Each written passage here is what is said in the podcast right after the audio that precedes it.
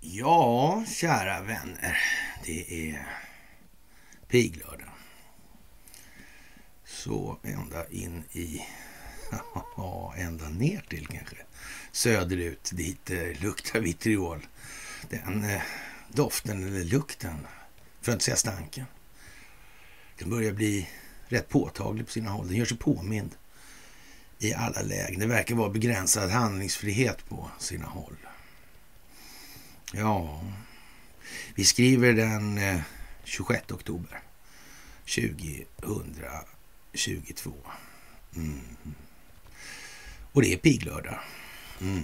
Mitt i veckan. Ja, och då är det som vanligt. Då är det dags för ett onsdagsmys. Ja, det är helt otroligt vad det händer och det verkar inte bättre än att eh, historiens vingslag liksom. Fast de är lite större sådär i amplituden. Det är de Vingbredden är rätt rejäl alltså. Mm. Mm. Under hökens vida vingar heter någon lek där tror jag. Ja, ja, ja. Eller Svarte man kanske, rent ut av.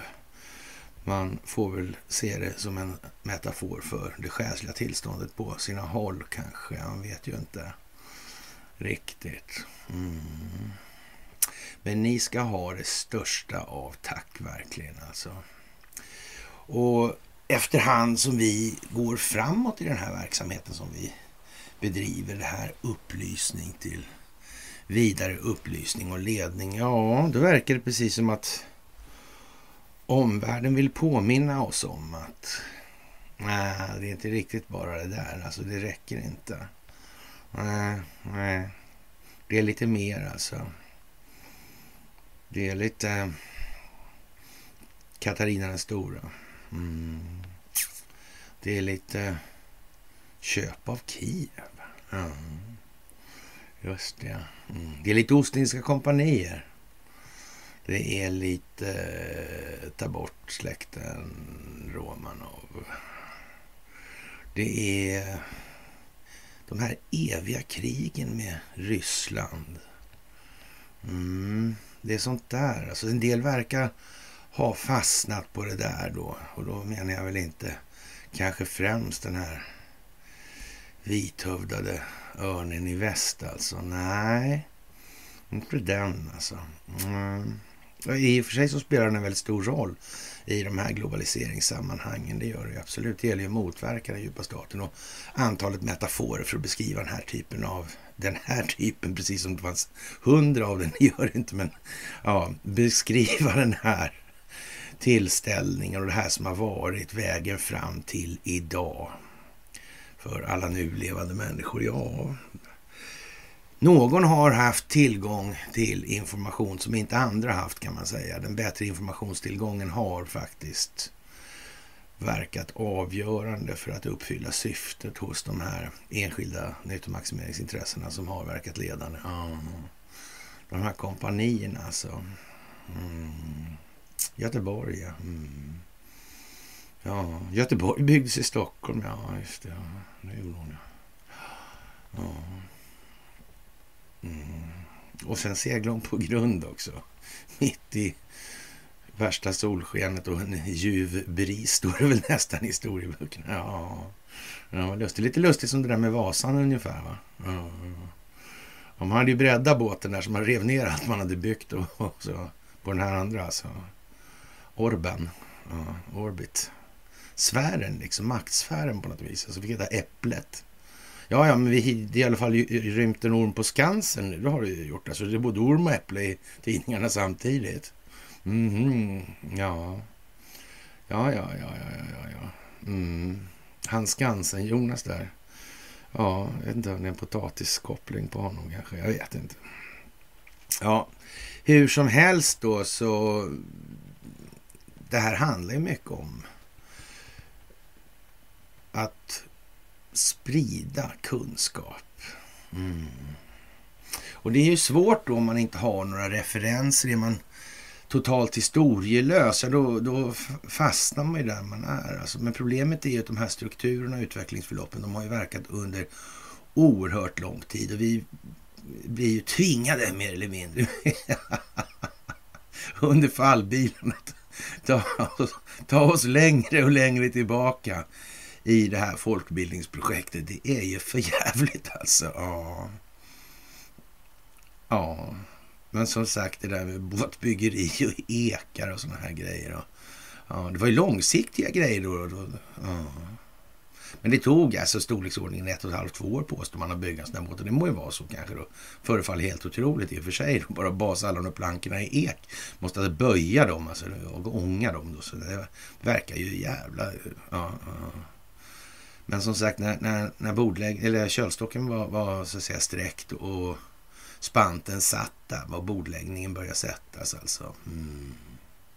Ja, då börjar man fan inte bredda alltså. Nej, så var det inte. Så var det inte. Nej. Och det här, de här eh, stormaktsambitionerna där. Mm. Jag vet inte. Man sa väl en gång i tiden så här att eh, bara en svensk konung kan vara så nedrig så han ritar linjer i sanden. Det är så gjort för att skapa konflikt, ansåg man då. Vad sa någon Sykes-Picot? Nej. Nej, nej, nej okej. Okay. Inte hundra års olycka där inte. Nej, nej, roten till det onda. Vem vet? Hur som helst. Ni, ni alltså, ska ha det allra, allra största av tack. Ni är fantastiska. Det här är jätte, jättebra det vi gör nu. Helt säkert. Och det är väl så att eh, det vi inte vet om vår historia det kommer att vara en hämsko alltså för vår vidare utveckling. Det gäller att försöka få den här historiebeskrivningen, vår kulturberättelsen om oss själva som vi berättar för varandra oss själva. Alltså i det här. Mm att vara så väl överensstämmande med verkligheten som bara möjligt. Mm. Och där är ni bäst på jorden faktiskt. Och speciellt i de här delarna, den moderna historien då. Sen är det ju lite segt bak vid Sigismund och, och de här Katarina den store och Peter den store och de här grejerna. Så, mm, konstigt att det är så. Konstigt att det är så. Ändå verkar det helt avgörande. Tänk att någon verkar ha tänkt ut det där alltså. Jag sa, vi kommer tillbaka till det med Dick Harrison och hans ja, orbbeskrivningar eller äppelbeskrivningar. Mm. Det här är märkligt alltså. Mm. Inte bara med eviga krig, men vadå eviga krig? Varför var det alltid krig med Ryssland för? Var det så att Ryssland tänkte sig invadera och, eller var det något annat skäl? Eller var det någon annan som ville lägga rabarber på saker och ting? Jag vet inte. Det kan ju ha varit så. Det kan ju ha varit så. Men som vanligt då, det absolut största och varmaste tacket för allt ni gör. Tack för gåvor på Swish och Patreon. Tack för att ni fördjupar er på karlnorberg.se. Och tack för att ni hakar på Telegramtjänsten. Och som vanligt då, att ni sprider och delar underpoddar på samma tema då. Mm. Och att ni... Eh, det här Free People's Movement, det är, det är den moderna historien här alltså som gäller och grunderna till den då. Men då kommer vi bak en bit i tiden och det måste vi ha med oss i det här. Det kommer inte undan det alltså. Nej, det är en viktig del i de här sammanhangen. Mm. Det där är ju lite speciellt alltså. Mm. Det är mycket som är speciellt nu ska man säga. Men som sagt, det här är inget problem som man ser i samma utsträckning i USA att det är så ung. Ett så ungt land liksom. Det, det finns inte den här, den här, gamla världen där allting kommer ifrån. Mm. I det moderna samhällets tappning alltså. Mm. Det är ju så. Den har ju brett ut sig på gott och ont naturligtvis. Så är det ju. På mycket gott och mycket ont. Mm. Ja, vi kommer tillbaka till Haber Bosch och Nobelpris och allt vad det är. Så det är Givetvis. Och det handlar om det moderna kriget alltså. Det handlar om informationshanteringen mm, som den avgörande delen i det här. Ja, det där är ju speciellt. Det handlar om Jallarhornet. Redan då gjorde det ju det. Mm. Katlahornet. Mm. Bullhorn på amerikanska. Mm. Ja, det här är ju speciellt, det får man ju säga. Och i och med att informationshanteringen har eh, blivit så slumpartat fördelat nu så det har hamnat i händerna på ett fåtal intressen som på ett brutalt vis lägger sig i andra länders inre angelägenheter. Ja, då, då sitter vi lite där vi sitter. Mm, det gör vi ju faktiskt. Ja, ja. ja, och det hjälper inte att säga att man tror att Jimpa Limpa jobbar mot den djupa staten. Han pysslar inte med folkbildning helt enkelt. Ja. Och det finns ingen som har röstat på honom som så att säga, i akt och mening då kan säga, med gott samvete säga att eh, ja, han har verkligen burit fanan i upplysningens tecken. Mm. Det tror jag inte på faktiskt. Nej, faktiskt. Man får se lite vad handlar det här om då. Man har på i amerikanska medier och, och ja, företrädesvis de här mera ledarna som X22 och sådär, har man ju kommit fram till att man till och med börjar närma sig skuldmättnaden. Mm, visst, har svenska medier börjat lite grann också sådär, det har de gjort, men ja, det är konstigt. Det går alltså inte att ha en hur stor skuld som helst i förhållande till intäktssidan då, så att säga. Eh, och då blir ju det här skuldbaserade systemet ett problem. Det är ju så. Det spelar ingen roll hur mycket man sänker räntorna, för skulden måste i alla fall växa. Mm. Eftersom räntan är vad den är i förhållande till det nominella beloppet på skulden. Mm. När det gäller själva skapandet av betalningsmedel. Så är det ju också. Och som sagt, det här jallarhornet. Man, man får ju nästan fundera lite på om eh, hur var det egentligen de skapade? Var man inte medveten då från den sida som bekämpar den djupa staten om att det här skulle användas som bevakning och övervakning sådär? Jo, det var man ju naturligtvis. Så man kan ju säga att den här fällan man då så att säga anser nu att Donald Trump har riggat, den är ju inte riggad nu alltså. Det är, vi har sagt det en massa gånger så här, det var inte den dagen som Donald Trump blev president som det här projektet sjösattes alltså. Ja, vi har ju dragit det bak lite hit och dit och ja, vi är väl i princip nere på 80-talet och Kina då med skapandet av Huawei och det här. Och, mm. Men det är ju långt tidigare och vi har ju sagt tidigare också det här med Bank of International Settlements, alltså internationella Regleringsbanken som Åsa Nisse har varit chef för, eller Baselkommittéerna då. Den reglerande delen, alltså har han varit hövding för i huvudschaman alltså. Mm. Chefsmagiker. ja. ja, det där är ju eh, speciellt alltså. Och nu har vi det här problemet med NATO då. då eh, verkar det på något vis som att Sverige har ett finger med i spelet då. Och det är som sagt det är frågan om vad det här är för någonting, om man ska se det här som en svensk grej. Och, och det är klart att den svenska befolkningen har definitivt inte varit tillräckligt engagerad för att skapa en utveckling som motverkade framväxten av den situationen som vi befinner oss i nu i någon form av utsträckning värd namnet i princip. Så är det ju alltså, utan alla har ju varit nöjda med sitt. Liksom. Mm. Och det är väl inget bra så att säga, karaktärsdrag direkt. Det smickrar inte så där överdrivet mycket. Alltså det, det ger en viss anmaning till återhållsamhet med, med ja, högmodet, alltså stoltheten. Mm. Sådär alltså. Förnöjsamhet är en sak alltså, men ja, du vet när det börjar pösa liksom. Mm, det blir sådär alltså. Det verkar bli lite avigt. Och eh, turkiska myndigheter då i anledning av Turkiets, eh, vad ska vi säga, vågmästarroll lite grann då. Mm. Ja, för svenskt medlemskap i NATO då, Atlantpakten. det verkar då eh, som att turkiska myndigheter ser det som att, att Meta då, eller Facebook då, ja, har hållit en dominant eh, position då i, när det gäller pers, pers, eller säga, personliga nätverk då, eller sociala nätverk och online video och annonsering och så vidare. Man, man har helt enkelt skitit i konkurrensen där och det här är ju som sagt någonting som är skapat av underrättelsetjänsten och, och det måste man ha vetat om från den sida som motverkar den djupa staten. Så den här utvecklingen är vad den är. Helt enkelt. Och det blir precis som det ska. Det kan inte bli något annat. Nej.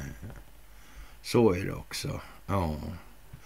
Och ja, som sagt, eh, man har samlat in metadata hej vad det går. Va? Och det här har man dessutom använt på olika sätt som inte är sådär jättekäckt. Då. Och det här gäller då Instagram och WhatsApp då också. Och ja, någonting blir ju kvar och något annat blir inte kvar helt enkelt.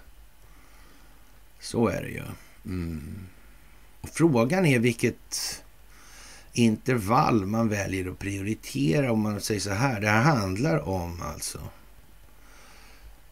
utveckling. Det handlar om eh, den allmänna medvetna medvetenheten. Ja, vilken, eh, om det skulle bli en strykning och du, av någonting så eller några kanaler och så, så och den djupa staten fick välja. Ja, då kan vi nästan vara helt övertygade om att, så att säga, de kanaler med det lägre kunskapsintervallet skulle överleva. Mm. Och det här med historia alltså. Mm. Det är ju ingen eh, riktig hit bland ungdomar längre av någon anledning. Och själva vikten av förståelsen av det förgångna. Mm, det är helt suddat på något vis. Närmast i alla fall. Mm. Undrar om någon har tänkt på det. Jag vet inte, men det kan vara så faktiskt. Det ska man inte utesluta sådär. Det ska man inte göra. Och eh, konkurrensnämnden då, eller kon konkurrensstyrelsen då, fäller Meta då och deras plattformar med 18,6 miljoner dollar då. Mm. Men det är bara ett tecken ändå. Alltså det är ingen stor poäng för de där. Eh. Men ja, som sagt, vi får ju se nu när de svarta pengarna från underrättelsetjänsternas olika verksamheter slutar komma in. Hur det här går egentligen. De där eh, omslutningarna eller omsättningarna. Ah. Ja, ja, det är som det är alltså. Och det här överhuvudtaget med, med eh, sinnesstämningar alltså. Mycket märkligt det här, alltså hur det har blivit. Mm. Och det har bara varit till för, för att gagna befolkningen. Allting. Det har inte varit någonting med djävulens kemister som de här Profit Over Life.org-sidorna visar då. De här äh, IG Farben-gubbarna som jag brukar tjata om i tid och otid alltså. Mm.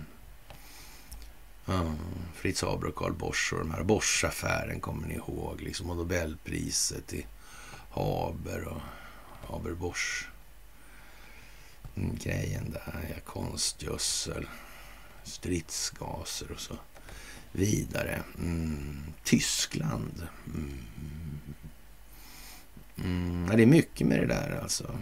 Mm, det är väldigt mycket. Och nu har Tyskland kommit på med sin koalitionsregeringar att man ska nog legalisera köp, försäljning, odling och innehav av ja, recreation eller eh, ja, rekreationscannabis helt enkelt. Då. Och, ja, det där är konstigt. Nu har snart hela jorden, eller i alla fall rätt många, ändrat på den där inställningen på något vis. Men hur kommer det sig att man bara ändrar det slutar vara farligt då? Eller vad fan är det frågan om? Eller är den här farligheten och farlighetsgraden, vem är det som bestämmer den? Är inte det någon jävla lirare från Carnegie-institutet som heter Jonas Artelius som är sakkunnig? Uh. Mm. Håller på i tolkförbundet också. Eller. Ja, eller tolkförbund, men ja. Ja, det där är ju för jävla konstigt alltså. Mm. Nils Bejerot. Han med som myntade uttrycket Stockholmssyndromet. Ja. Har inte han någon dotter som håller på med ja, i sådana svängar där man håller på med beroendeframkallande preparat och sånt? Jag vet inte. Hur det kan vara. Men det är kanske rena tillfälligheter det naturligtvis. Det här är ju samhällets stöttepelare. Det kan man ju säga att det är i och för sig. Men jag vet inte om det är det samhälle som folk i allmänhet har önskat sig. Det är väl bara det som är problemet kanske. Det verkar som att den här institutionaliserade korruptionen kostar en hel del att omge sig med. Alltså. Mm. Alltså inte för de som drar nytta av det, inte så, men för alla andra då. då. Ja. Och i anledning av det så kan man ju säga så här, det är kanske sant, men det finns ju en del frågetecken alltså när Sergej Lavrov twittrar då idag att eh, ja, folken runt jorden, de vill leva som i enlighet med sina kulturella och eh, ja, samhällsgrundande eh, ja, betingelser. Alltså i det här vad, vad, man upplever har varit. Man håller gärna fast vid det där lite. Men, men det är ju som sagt, det är ju lite grann... Eh, ja. Och det här har ju skapats av förfäder. Och det är ju som sagt det, är det som är lite av problemet i det här. att eh, Det här hållit på en stund med att exploatera omvärlden. Mm. Typ, vi kan säga att det är 400 år i alla fall. Ja. Och det vet du fan alltså om det är någonting som visar då ärat ditt namn flög över jorden. Ja, det beror väl på det hur man ser det då. Man, klart, hade man bästa kanonerna och mest legoknäktar. Ja. Då var det ju så ja. Mm. Och så byggde man stora flådiga båtar för att skrämma skiten ur omgivningen. Det gick väl så där ibland. Ja, mellan varven i vart fall. Och befolkningarna i, ja, runt, värld, runt jorden då vill inte ha de här pseudoliberala inställningarna som de, ja, den djupa staten då försöker implementera via sina olika implementeringsorganisationer som trilateraler och utrikespolitiska institut och så vidare. Mm. Jag vet inte. Tänk vad konstigt det var dumma de var, de utrikespolitiska instituten. Alltså, eller CFR då. Council of Foreign Relations. Ja. Att de gick med på det där med att skapa World Economic Forum alltså. Liksom värsta konkurrens. Och nu den, får den allt fokus. Liksom. Nu vet alla att det är den som bestämmer. Mhm. mm. Mm. Ja, ja. ja men. Sådär då. Ja, ni fattar ju själva alltså. Och eh, sen naturligtvis så börjar det ju cirkulera en massa information av olika kvalitet och karaktär. Allt från rena vidlyftigheterna till rätt så precisa beskrivningar av tillståndet i verkligheten. Men eh, Ja, USA har länge planerat ett tredje världskrig för att förstöra Ryssland då, skriver Al Mayadin. Och, och, man får väl säga så här att om man inte ens har fattat att den djupa staten existerar globalt, då skulle det ju vara klädsamt att man gav, sig, eller gav fan i att försöka liksom... Mm, alltså någonstans måste man ju bestämma sig här. Vad är det här för någonting vi håller på med? Finns den djupa staten eller finns den inte? Det verkar precis som att när Xi Jinping säger att han har... Nu hanterar vi korruptionen och vi får akta oss noga, noga, noga, noga för att den slår rot igen. Alltså det, det får inte hända. Vi måste vara vaksamma. Den djupa staten dör inte. Människans ofullkomlighet är, som man säger, tämligen bestående och den måste motverkas därför också. Det kommer inte en dag då vi alla bara kan slappna av. Det kommer aldrig komma någon sån. Det som kommer, det är strävan. mer strävan och ännu mer strävan. Mm. Att utvecklas som individer och människor alltså. Mm. Det går inte som något annat. Det är bara så. Det är bara så. Det här smakar ju hästskit i munnen på många alltså. Mm, jag vet det. Men det finns inget val. Det går inte. Vi, vi har den yppersta potensen av ett egennytt system nu. Så de som vill ha det, vad fan gnäller de för? För att de inte vann. Men vi ska börja om en gång till och se om de möjligtvis... Ja, nej. Så det, och, och kör man den vägen så är det liksom slutstationen är alltså att en människa står ensam kvar på planeten med alla materiella tillgångar. Men lycka till. Men lycka till. Ja. Och, och det där kan man ju faktiskt eh, ganska lätt förstå alltså i, i de här sammanhangen. Och när det gäller Ukraina då i det här och nu så är ju det bara en del. Alltså. Det är ett slag i det stora kriget.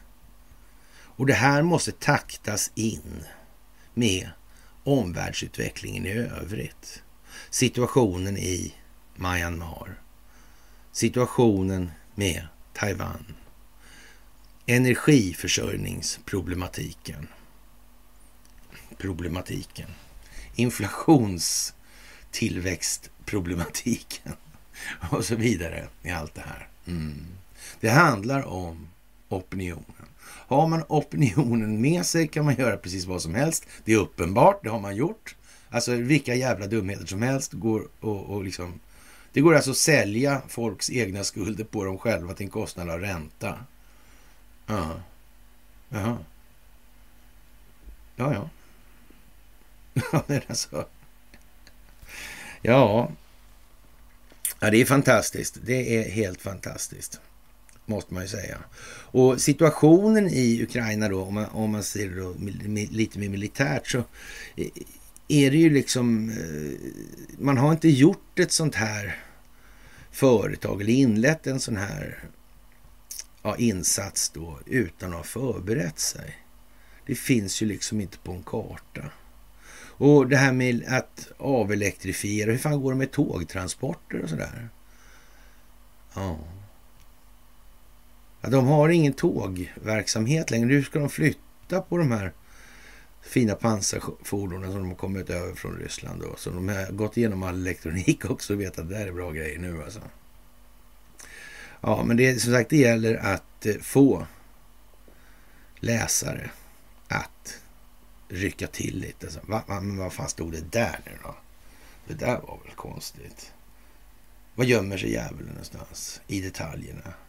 Är det så att i journalistisk text i medierna så är det det stället där det gömmer sig minst jävlar? Småjävlar bara kanske. Ytterpytte små jävlar som inte gör någonting. Nej. Mm.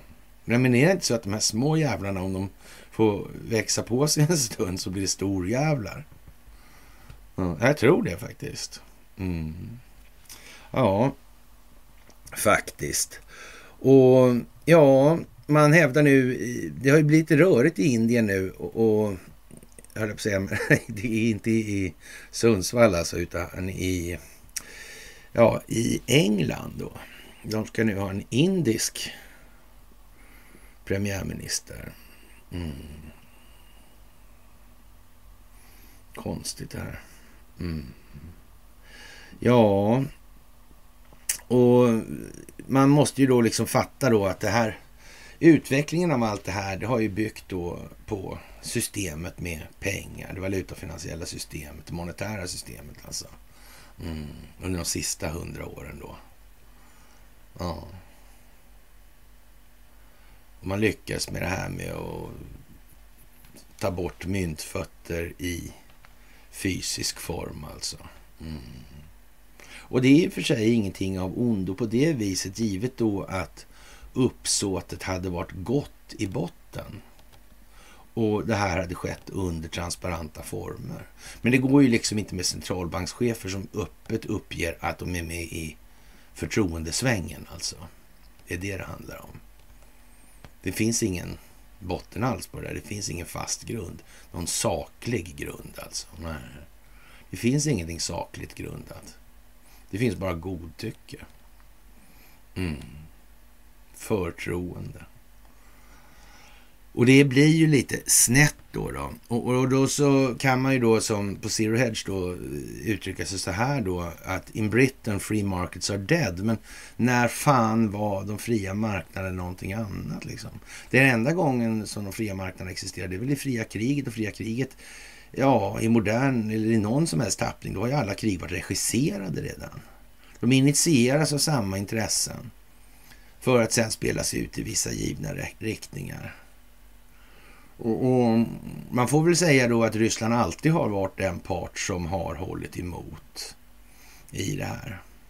Sen har det bubblat och sprattlat lite i kolonin Delaware då, eller motsvarande. Ja, inte i Delaware just för där har det väl utgått ifrån kan man säga. Mm. Ja, ja, ja. Det där är ju lite eljest, det får man nästan tycka. Mm. Och det här med när kommer de här fria marknaderna tillbaka? Och ja, det är inte förrän då eh, en ansenlig mängd av politiskt och eh, intellektuellt vatten har passerat under broarna alltså. Mm, det kan man ju säga. Ja, när människan är mogen då, då kan man ha de här fria marknaderna. Men innan dess så kommer det ju liksom bli lite tokigt där, för då kommer ju alla gå för sitt. va. Mm. Och då blir ju frågan hur mycket ska någon få äga då?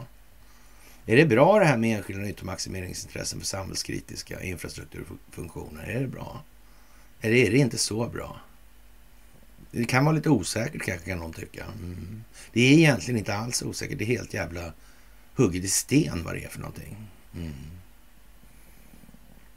Sen vill man inte acceptera det kanske. Det passar inte de egna preferenserna. Den egna varukorgen eller den e av känslor. Den egna preferenskartan. Liksom. Mm. Ja, det där är ju lite tjusigt. Får man nog säga. Jaha, och eh, Trump han lovar som sagt att ta tillbaka det magnifika Vita huset alltså. Och, och, Han säger att vi har människor som inte fan vet vad de håller på med alltså. Ja, och, och de är emot eh, olja, Gud och vapen. De säger att de kommer, eh, ja, de kommer att klara sig bra i Texas. Och det, det tror inte han alltså. Mm, nej. Men som sagt, det, här, det är nog ganska bra att ha lite regleringar ändå alltså. Mm. Och, och, speciellt för eh, en befolkning som har så att säga varit överreglerad in absurdum under överskådlig tid. Man är så att säga inte mogen att handlägga sin egen fritid i en omfattning som inte skadar andra. Det är ju det här alltså. Vi är inte själsligt disponerade. Det är lite arktiskt rovdjur av alltihopa. De dödar allt de kan oftast. Mm. För det finns så sällan med mat alltså. Mm. Ja, man undrar ju lite grann det där med Gustav II Adolf, det där lejonet från Norden. Det måste ju vara en kanonkombination alltså. Ett arktiskt ett lejon liksom. Det skulle vara en toppenpryl liksom. Ja. En blandning av en varg och en stor katt liksom. Klockrent liksom. Det måste ju resten av jorden uppskatta något fruktansvärt. Ja, jag vet ju inte. kanske inte liksom. Ja, kanske ingen höjdare liksom riktigt. Nej. Vi får väl hoppas att det här rovdjuret då mognar med tiden. Eller har mognat kanske. Vi kan väl säga som så här, intills dess att det här rovdjuret har mognat tillräckligt så eh, ska vi nog inte hoppas på att ha allt för mycket intellektuell handlingsfrihet. Mm. Nej, inte som kan effektueras i någon form av handling i alla fall. Nej, det tror inte jag. Det är ju lite, vi har försatt oss i en situation som rätt så många på planeten förmodligen tycker är rätt välförtjänt. Och den börjar bli välförtjänt här och nu alltså. Mm. Det är inte så många svenskar som tycker att det är rätt åt oss. Det är färre än man tror alltså. Mm. Det är ju så. Vi vill ju bara titta på Mello och sådär. Stoppa kolhydrater i nyllet och hej och Ja, ja, men det, det kanske är bra. Jag vet inte riktigt alltså. Sådär. Och ja, det här med eh, kriget mot eh, eh terrorismen alltså. Ja. Det är ju lite märkligt det där alltså. Vad, har terrorismen någon form av rättskapacitet då liksom? Det är en stridande part alltså i det här. Eller måste alla de i den, det gänget så att säga eh, dömas som individer? Alltså man kan inte döma någon terrorism unisont. Liksom. Nu ska terrorismen böta här. Liksom. Skadestånd betala. Mm. Hur går det till egentligen? Går, nej, det går inte. Nej, nej just det. Nej. nej. Det är sant alltså. Mm. Så reguljära ja, krigsförklaringar, så det verkar lite knepigt alltså. Mm. I den meningen. Det kanske man också ska komma ihåg nu alltså.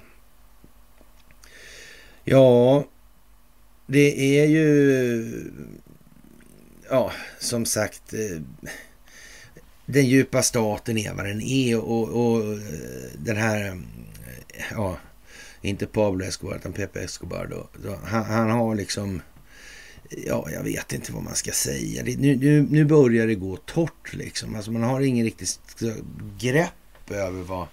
Vad är den djupa staten? De som försöker motverka den djupa staten har, ingen, har inte haft någon aning om vad de har hållit på med. Där kan man väl säga så här att det på hela taget, det bygger på att människor som gör den här typen av analyser, Jag ofta gillar ofta vad Hanna Escobar skriver, men, eller har gjort i alla fall tidigare.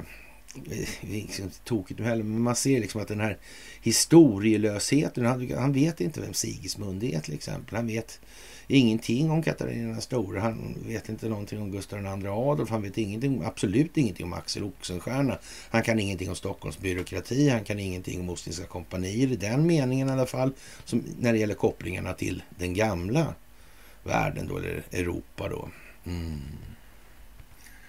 Och, och, det får man ju säga i, i det här. Allting så långt kan vi ju dra det nu och säga så här. Allting springer ur den svenska stormaktstiden i det här sammanhanget. Det har sen bankväsendet bredde ut sig över hela Europa. Mm. Med centralbanker och skit. Uh. Först ut var... Mm. Och, och, frågan var väl om Gustav II Adolf eh, inte vart lite ostyrig på slutet när han skulle åka hem alltså. Senast då i alla fall. Ja, måste han ha blivit. Måste det ha varit, ja. Ja, ja, ja, ja. Mm. Och då, han har ju tillräckligt med tillgångar för att göra sig av med de här finansiärerna. Det ville man helt enkelt inte uppleva från finansiärernas sida. Så det var ju risk att man inte skulle uppleva något mer sen då. Mm. Så kan det ha varit, ja. Mm. Och han Peter den store där alltså. Det var konstiga grejer. Mm. Jag vet inte. Jag vet inte. Jo, det gör jag faktiskt. Jag vet en jävla massa om det där. Det är faktiskt så alltså. Mm. Och, och, vi håller på med ett listigt rådslag. Alltså, vi tror att vi måste nog visa våra framfötter lite mer i den ändan i den delen så att säga. Alltså, mm. Som sagt, det verkar flyta mycket vatten under de broarna. Då. Och, och sen är ju det här vad det är och varit vad det har varit. Mm, och det är det vi har att utgå ifrån. Och utgår man från någonting annat, ja, då är det risk att man hamnar jävligt snett på bollen också i sin bedömning. Mm. Det handlar ju om att kunna ta ut det här tillräckligt långt bak nu. Mm. För att kunna se tillräckligt långt fram och förståelsen för vad det är för någonting. Det får inte bli för mycket deviation när man drar den här tangenten. Nej, det får inte bli det. Den ska ju helst hamna rätt på mål alltså. För annars blir framtiden, framtiden helt jävla sned alltså. Mm, I förhållande till verkligheten. Det måste man också komma ihåg. Och ja, det har varit ett spektakel från början och allt mer kommer ju upp till ytan nu. Och eh, Ja, Högsta domstolen i New York har beslutat att alla offentliganställda som sparkades för att de inte vaccinerades mot covid-19 nu ska få tillbaka jobbet alltså. Ja, och, och, och vaccinen varken hindrar någon från att, att, smittas med viruset eller för att överföra smittan vidare till någon annan. Och då undrar ju vän av ordning, vad, vad, vad, skulle vi ta dem, eller vad skulle man ta dem där för då? då? Mm. Vad kan det vara för någonting? Kan det ha någonting med djävulens remister att göra? Mm, det kan det vara, ja. Mm, läkemedelsindustrin kanske. Kan det vara det? Mm. Gamla IG Farben-bolag. Ja. Tänk vad de höll på då på andra världskriget när ja, de allierade skulle in i Tyskland. Och Stuttgart där, där IG Farben-arkivet som dök upp. Och, ja. och sen så plundrade väl någon där de förvarades, va? Var det inte så? Var var svenska ambassaden någonstans då? Eller sådär som gjorde några räder in där. Men det var ju bara hedligt folk där. Helmut Ternberg och gänget. Mm. Såklart. Ja, ja, ja. Såklart, såklart, ja. Ja. Men det här är ju någonting som till exempel Ryssland har en jävla koll på. Alldeles säkert. Mm. Och man kan väl säga så här att eh, inför de utsikterna att någon börjar dela ut den typen av information med tanke på att 80 procent handlar om informationshantering så är väl det där lite sådär... Hur, ja, det är klart att det är en våt dröm för den djupa staten att kunna ställa till, men hur fan skulle det gå till liksom? I det här läget. Om man nu motverkar det här och har gjort det under så lång tid som Ja, vi ska, kan väl eh, säga så här, vi, vi tror inte att eh, Göteborg båten alltså, i den förra, inte den nuvarande, även om det här är lite samma sak. Ja, att den seglade på den där grynnan utan anledning. Så. Mm. ja, det där var väl lite tokigt kanske. Ja. Lika lite som att man breddade orben. Ja, ja. ja. Det låter helt osannolikt om vi säger som så. Alltså. Mm. Det gör det. Ja, det är naturligtvis pinsamt för alla som har hållit på. Alltså. Och som sagt, det här handlar om att exponera läkemedelsindustrin, läkemedelsindustrin i grund och botten. Och sen vad det här innebär rent rättsligt i det efterföljande, det vet vi ju inte riktigt. Alltså. Det är ingen av oss som har analyserat det här i någon stor utsträckning i vart fall. Nej. Och, och, och, det finns ju en ganska så stort, eller stor rikedom eller stort utbud på information vad det här egentligen är för någonting. Allt ifrån att det är, ja, ja som vanligt, rena yvigheter till saker som mycket väl kan stämma. Ja, så. Och det är lite av det här vanliga modus operandit också. Vi ska ju bråka om vilket det är då. Mm. Så, så varför ens ge sig in i det där? Och om vi nu ska rätta till det här, eller ska rättas till det här, ja, ja men då måste man väl se till att det blir rättsliga processer med ett klarläggande av vad som har förevarit. Så är det ju också. Man kan inte bara liksom bestämma sig för någonting. Det är lite grann som det här gamla vanliga snattret om liksom, nej men hon sitter på Gitmo, hon är avrättad för 17 gånger sedan. Och vilken gång i ordningen liksom? Mm. Ja. Ja, det är som det är helt enkelt. Och ja, det här är tider som aldrig har varit förut och, och eh, många förstår ju liksom att eh, det här med, med, livsmedelsindustrin och läkemedelsindustrin, de är ju liksom symbiotiska i det här alltså. Läkemedelsindustrin har en otrolig nytta av att livsmedelsindustrin agerar på ett sätt som skapar tillstånd som utgör en marknad för läkemedelsindustrin. Det är ju liksom inte skitsvårt att förstå det här. Och, och att man då finansierar tillsynsmyndigheter och så vidare från berörda industrier. Ja, vad kan möjligen gå fel? Ingenting kan gå fel för de intressena som finansierar det där i alla fall. Men allting kan ta med fan gå fel för den befolkning som utsätts för de här jävla vidrigheterna. Mm. Det, det, kan man ju faktiskt, eh, behöver man inte vara så smart för att räkna ut. Och jag, jag, tror väl att det här börjar tränga igenom lite mer nu då. Och det, det är naturligtvis bra alltså. Och Och eh, ja, det här är, ja, vad ska man säga? En demokrat då börjar nu, ja så att säga ledande demokrat eh, börjar nu snacka om att det är TikTok och, och, och sånt där som ligger bakom. Men det här är ju som sagt, vad ligger bakom TikTok då? Mm. Neil Chen. Mm. Var kommer han ifrån då? Mm. Och det där gänget, ja, det där är konstigt. Men, men man kan inte dra det så långt än, alltså. Det går inte. Det är för tidigt, alltså. Det är för tidigt. Så är det ju. Och vår uppgift det blir ju liksom lite som eh, Gandalf i Sagan om ringen-filmen. Vi måste krypa ner lite i de här gamla biblioteksgrottorna och läsa i de gamla, gamla böckerna egentligen. Vad är det här för någonting? Och då har vi både så att säga den moderna historien under 1900-talet och så har vi då ett ja, 300 år bakåt som vi måste så att säga putsa upp betydligt. Vi ska liksom när, när man har tvingat en sån som Peter Harrison att ta tag i det och, och liksom tala om på som man gör. Mm. Det är inget beröm mot befolkningen i stort alltså. Det är det inte. Inte alls, inte alls.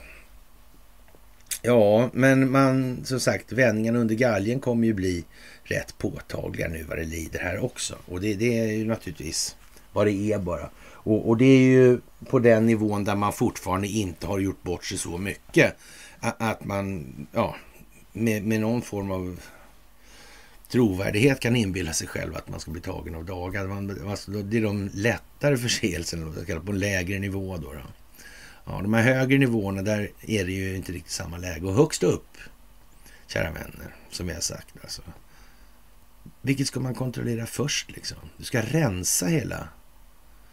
Det ska inte bli massa jävla eh, pjäser stående kvar på spelbrädet när man går därifrån. Alltså.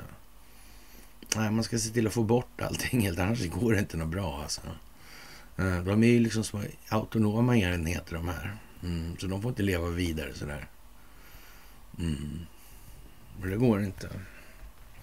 Man måste kontrollera kungen eller kanske drottningen från början i det här. Mm. Det är en bra grej alltså. Om man ska vinna. Och eh, ja, dömda ekobrottshärva nekas uppskov för skattetillägg alltså. Och, och, de är dömda för grovt penningtvätt och grovt skattebrott i tingsrätten och, och de har upptaxerats alltså. Och förvaltningsrätten bestämmer att de inte får skjuta upp inbetalning av skatt och skattetillägg. Ja, men det är svenskt alltså. Mm. Och det här är opinionsbildning.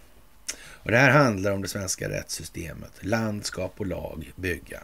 Och vad är, är det för jävla lagsystem eller rättssystem det här då? då? Ja, vad är det konstigt att det ser ut som det gör? Nej, det är det inte. Det är helt naturligt. Och vems fel är det? Det är alla andras. Oj. Ja. Det är ju så. Och det duger inte längre. Det är helt säkert alltså.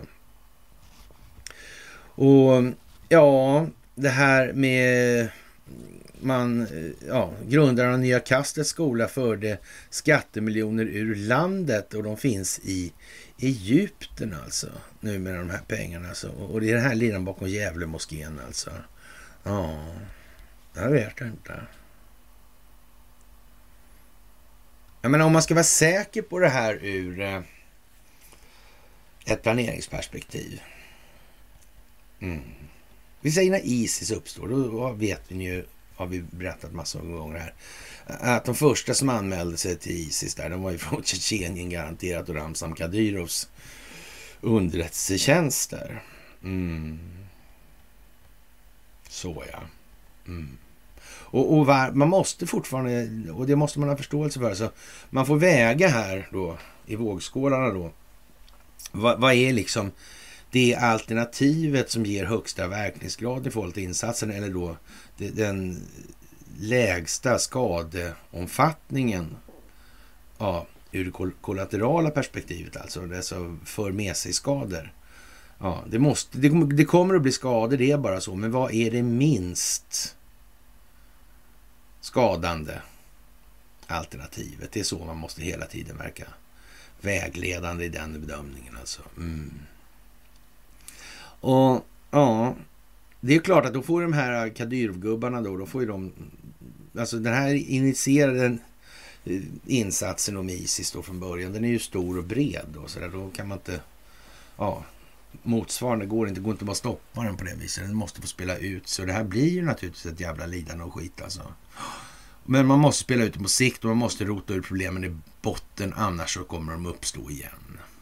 Det är helt självklart på det viset. Och det är samma sak med den här sunnisekteristiska extremismen som frodas och gror i Sverige.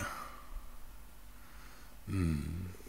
När man ska motverka det här så småningom då. Och, och, eller rättare sagt, det gör man ju så tidigt som möjligt så infiltrerar man ju det här naturligtvis. Mm. Så gott det går. va. Och det är ju celler alltså, så det inte ska bli massa jävla snittersnatter. Mm. Så är det ju. Så, så frågan är ju liksom... Ja, det ska exponeras alltså. Det ska göras klart alltså.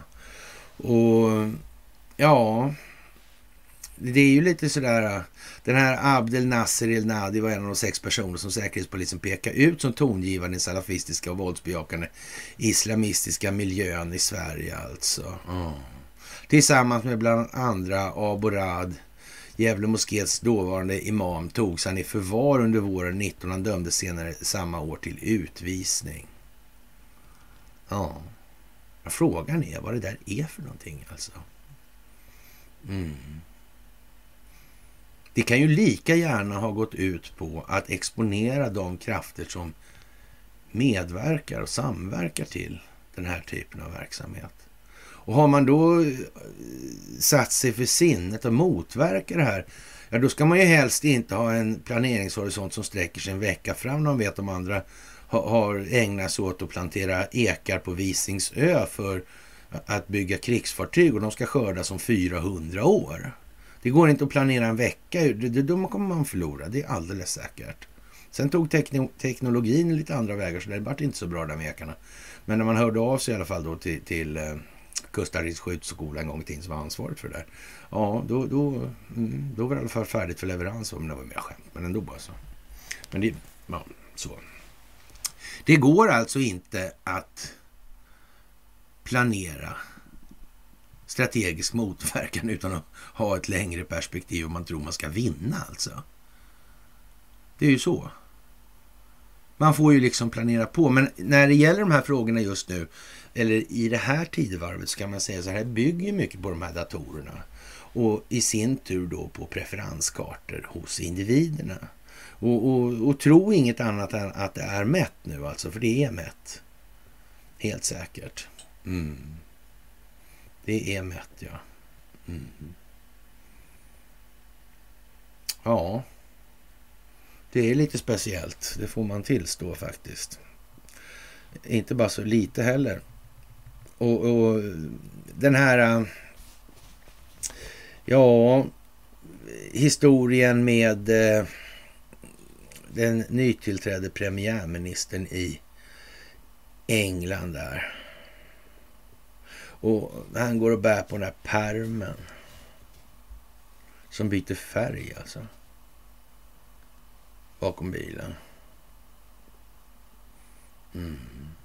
Jag vet inte. Är det en kameleont?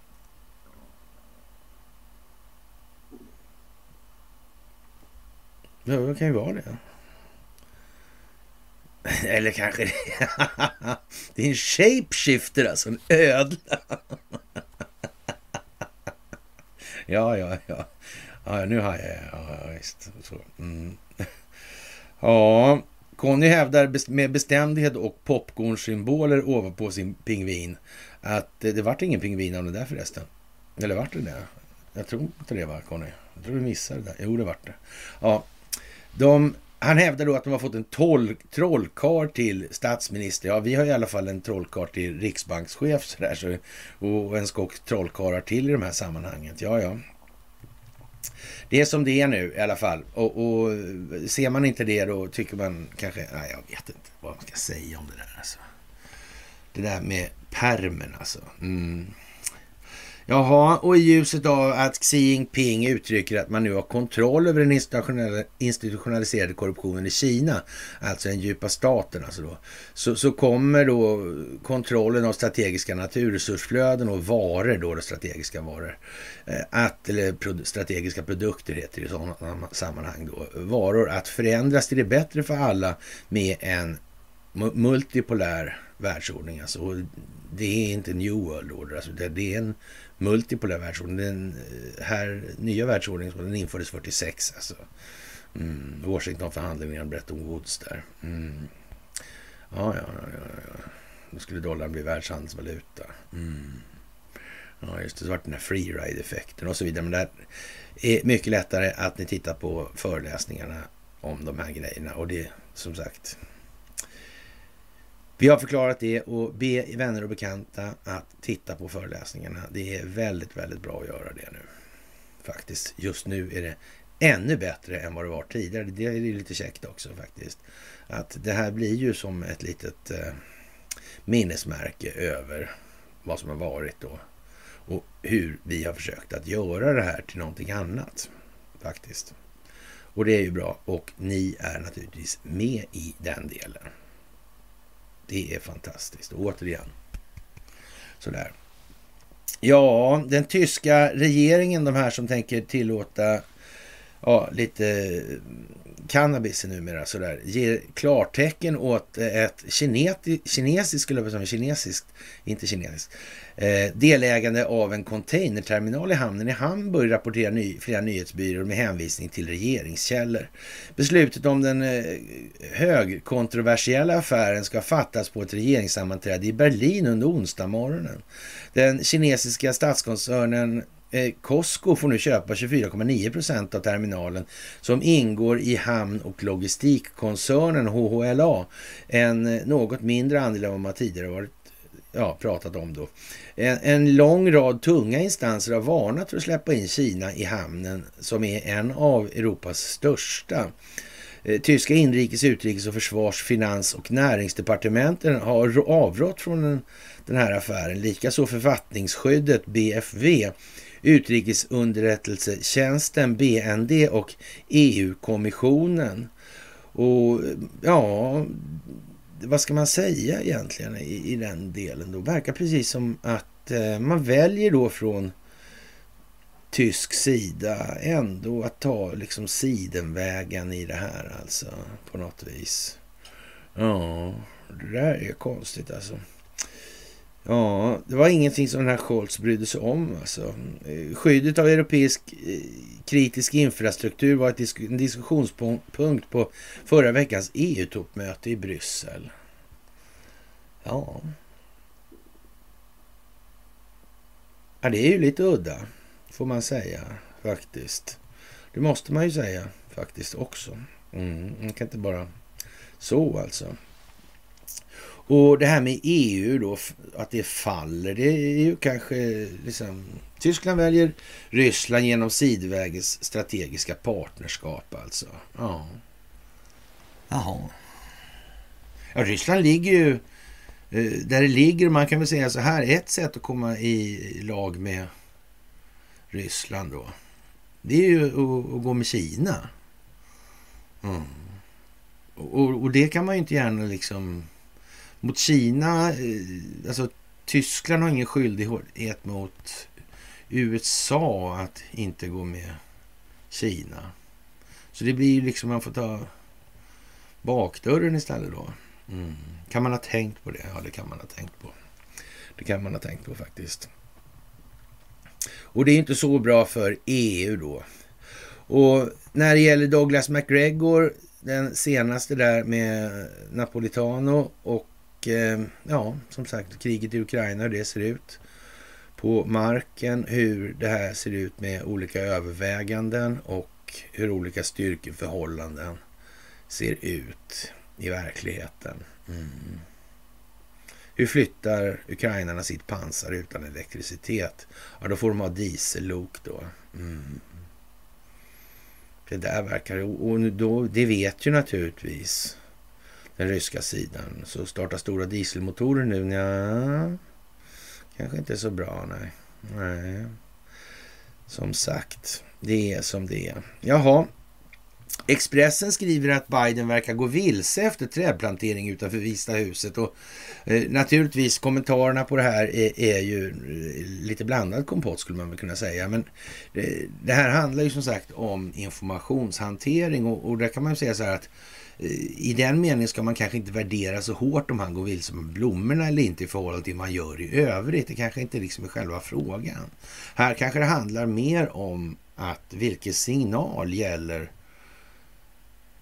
eller vilket signalvärde väljer Expressen då, den här strategiska partnern till CNN? Mm. Vad, vad, väljer man att förmedla för någonting? Är det någonting som är förtroendeskapande för residenten eller underlivsporslinet då? Och den verksamhet han bedriver, är det det? Och varför har man gjort en sån där vändning för? Mm. Har man inget utrymme kvar? Är man tvungen? Är handlingsfriheten så beskuren att man är tvungen att skriva att gubben är senildement? I den mån han nu är det, ska vi tillägga då också. Pass för att säga att det är på det ena eller andra sättet. Han är en duktig skådis. Han har klarat sig väldigt länge. Alltså. Han måste kunna gå på reflexer nästan. Alltså. Han ljuger på reflex alltså. Mm. Inte bara flytande. Nej, som... Eh, ja, och, och, sånt här skit som Ashkenazi och, och, och det här. Jag menar egennytta finns jävligt bra utan Ashkenazi. Det är alldeles jävla säkert. Mm. Men det här Ashkenazi verkar visa problem med att klara sig utan egennytta. Alltså är det, är det svårt här nu att, att, förstå att de här indelningarna har ett syfte alltså? Mm. Och, och, det handlar inte sällan om indelning av människor i grupper. Divide ett impera alltså. Ja. Är det svårt alltså? Mm. Och de här människorna alltså, de finns eh, allt som oftast eh, främst som individer, nogräknat alltid faktiskt. Ja. Ja, ja. Och då finns det personliga preferenskartor, unika alltså. Ja, en för varje individ alltså. Individ, ja. Mm. Mm. Icke mer delbar alltså. Nej, just det. Mm. Men, men det är så eh, kärt det här med de här gamla fina. Det, vi vill ha lätt liksom att peka finger och så vidare. Vi vill ju inte gärna... Ja, det är bättre, tycker många då, att kunna peka finger så där då på askenasisarna. Ja. En, själv behöva säga nej men jag hade låtit fel där. Alltså, det, det är inte så bra att tänka sådär. Utan, eh, det är möjligt att det är en massa som tycker att de är askenazisar och sådana här prylar. Alltså, men i, i grund och botten så är de individer och det, det, de tycker de har större nytta av att göra som de gör. Och det är därför de gör det, alltså det är egennyttan. Alltså. Mm. Ja, ja, det är filosofisk materialism alltså. Mm. Ja, även om det kan handla om abstrakta substantiv mellan varven. Ja, det där är ju mycket speciellt att man ska faktiskt inte få fäste för det där alltså. Men där har vi ju så att säga en pedagogisk uppgift alltså.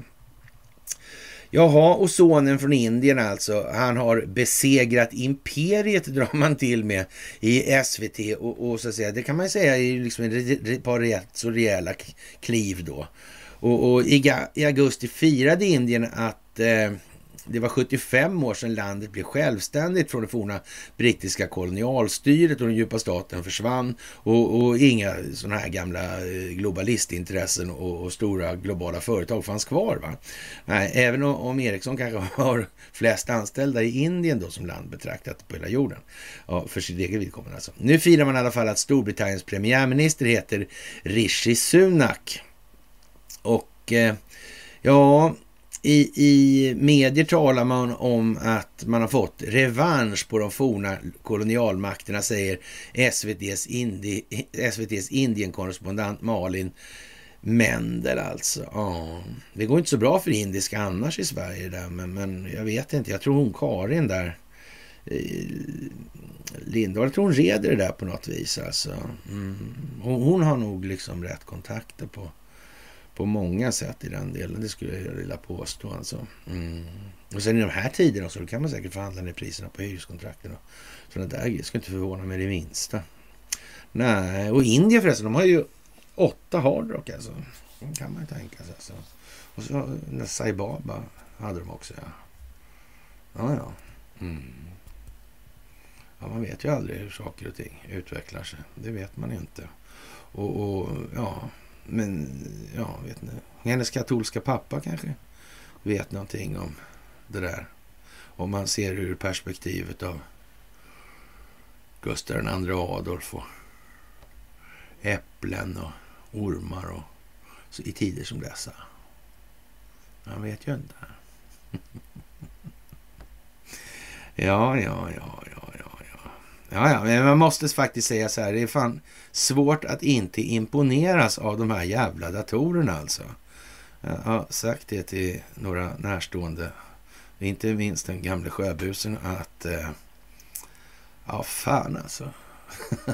det hade, hade varit svårt att göra det här, alltså, den planeringen. Det måste man erkänna helt enkelt. Alltså.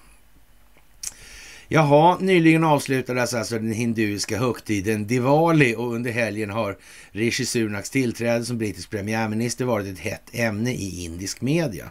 Den 42-åriga Rishi Sunak är nämligen hindu och har sina rötter i Punjab-provinsen.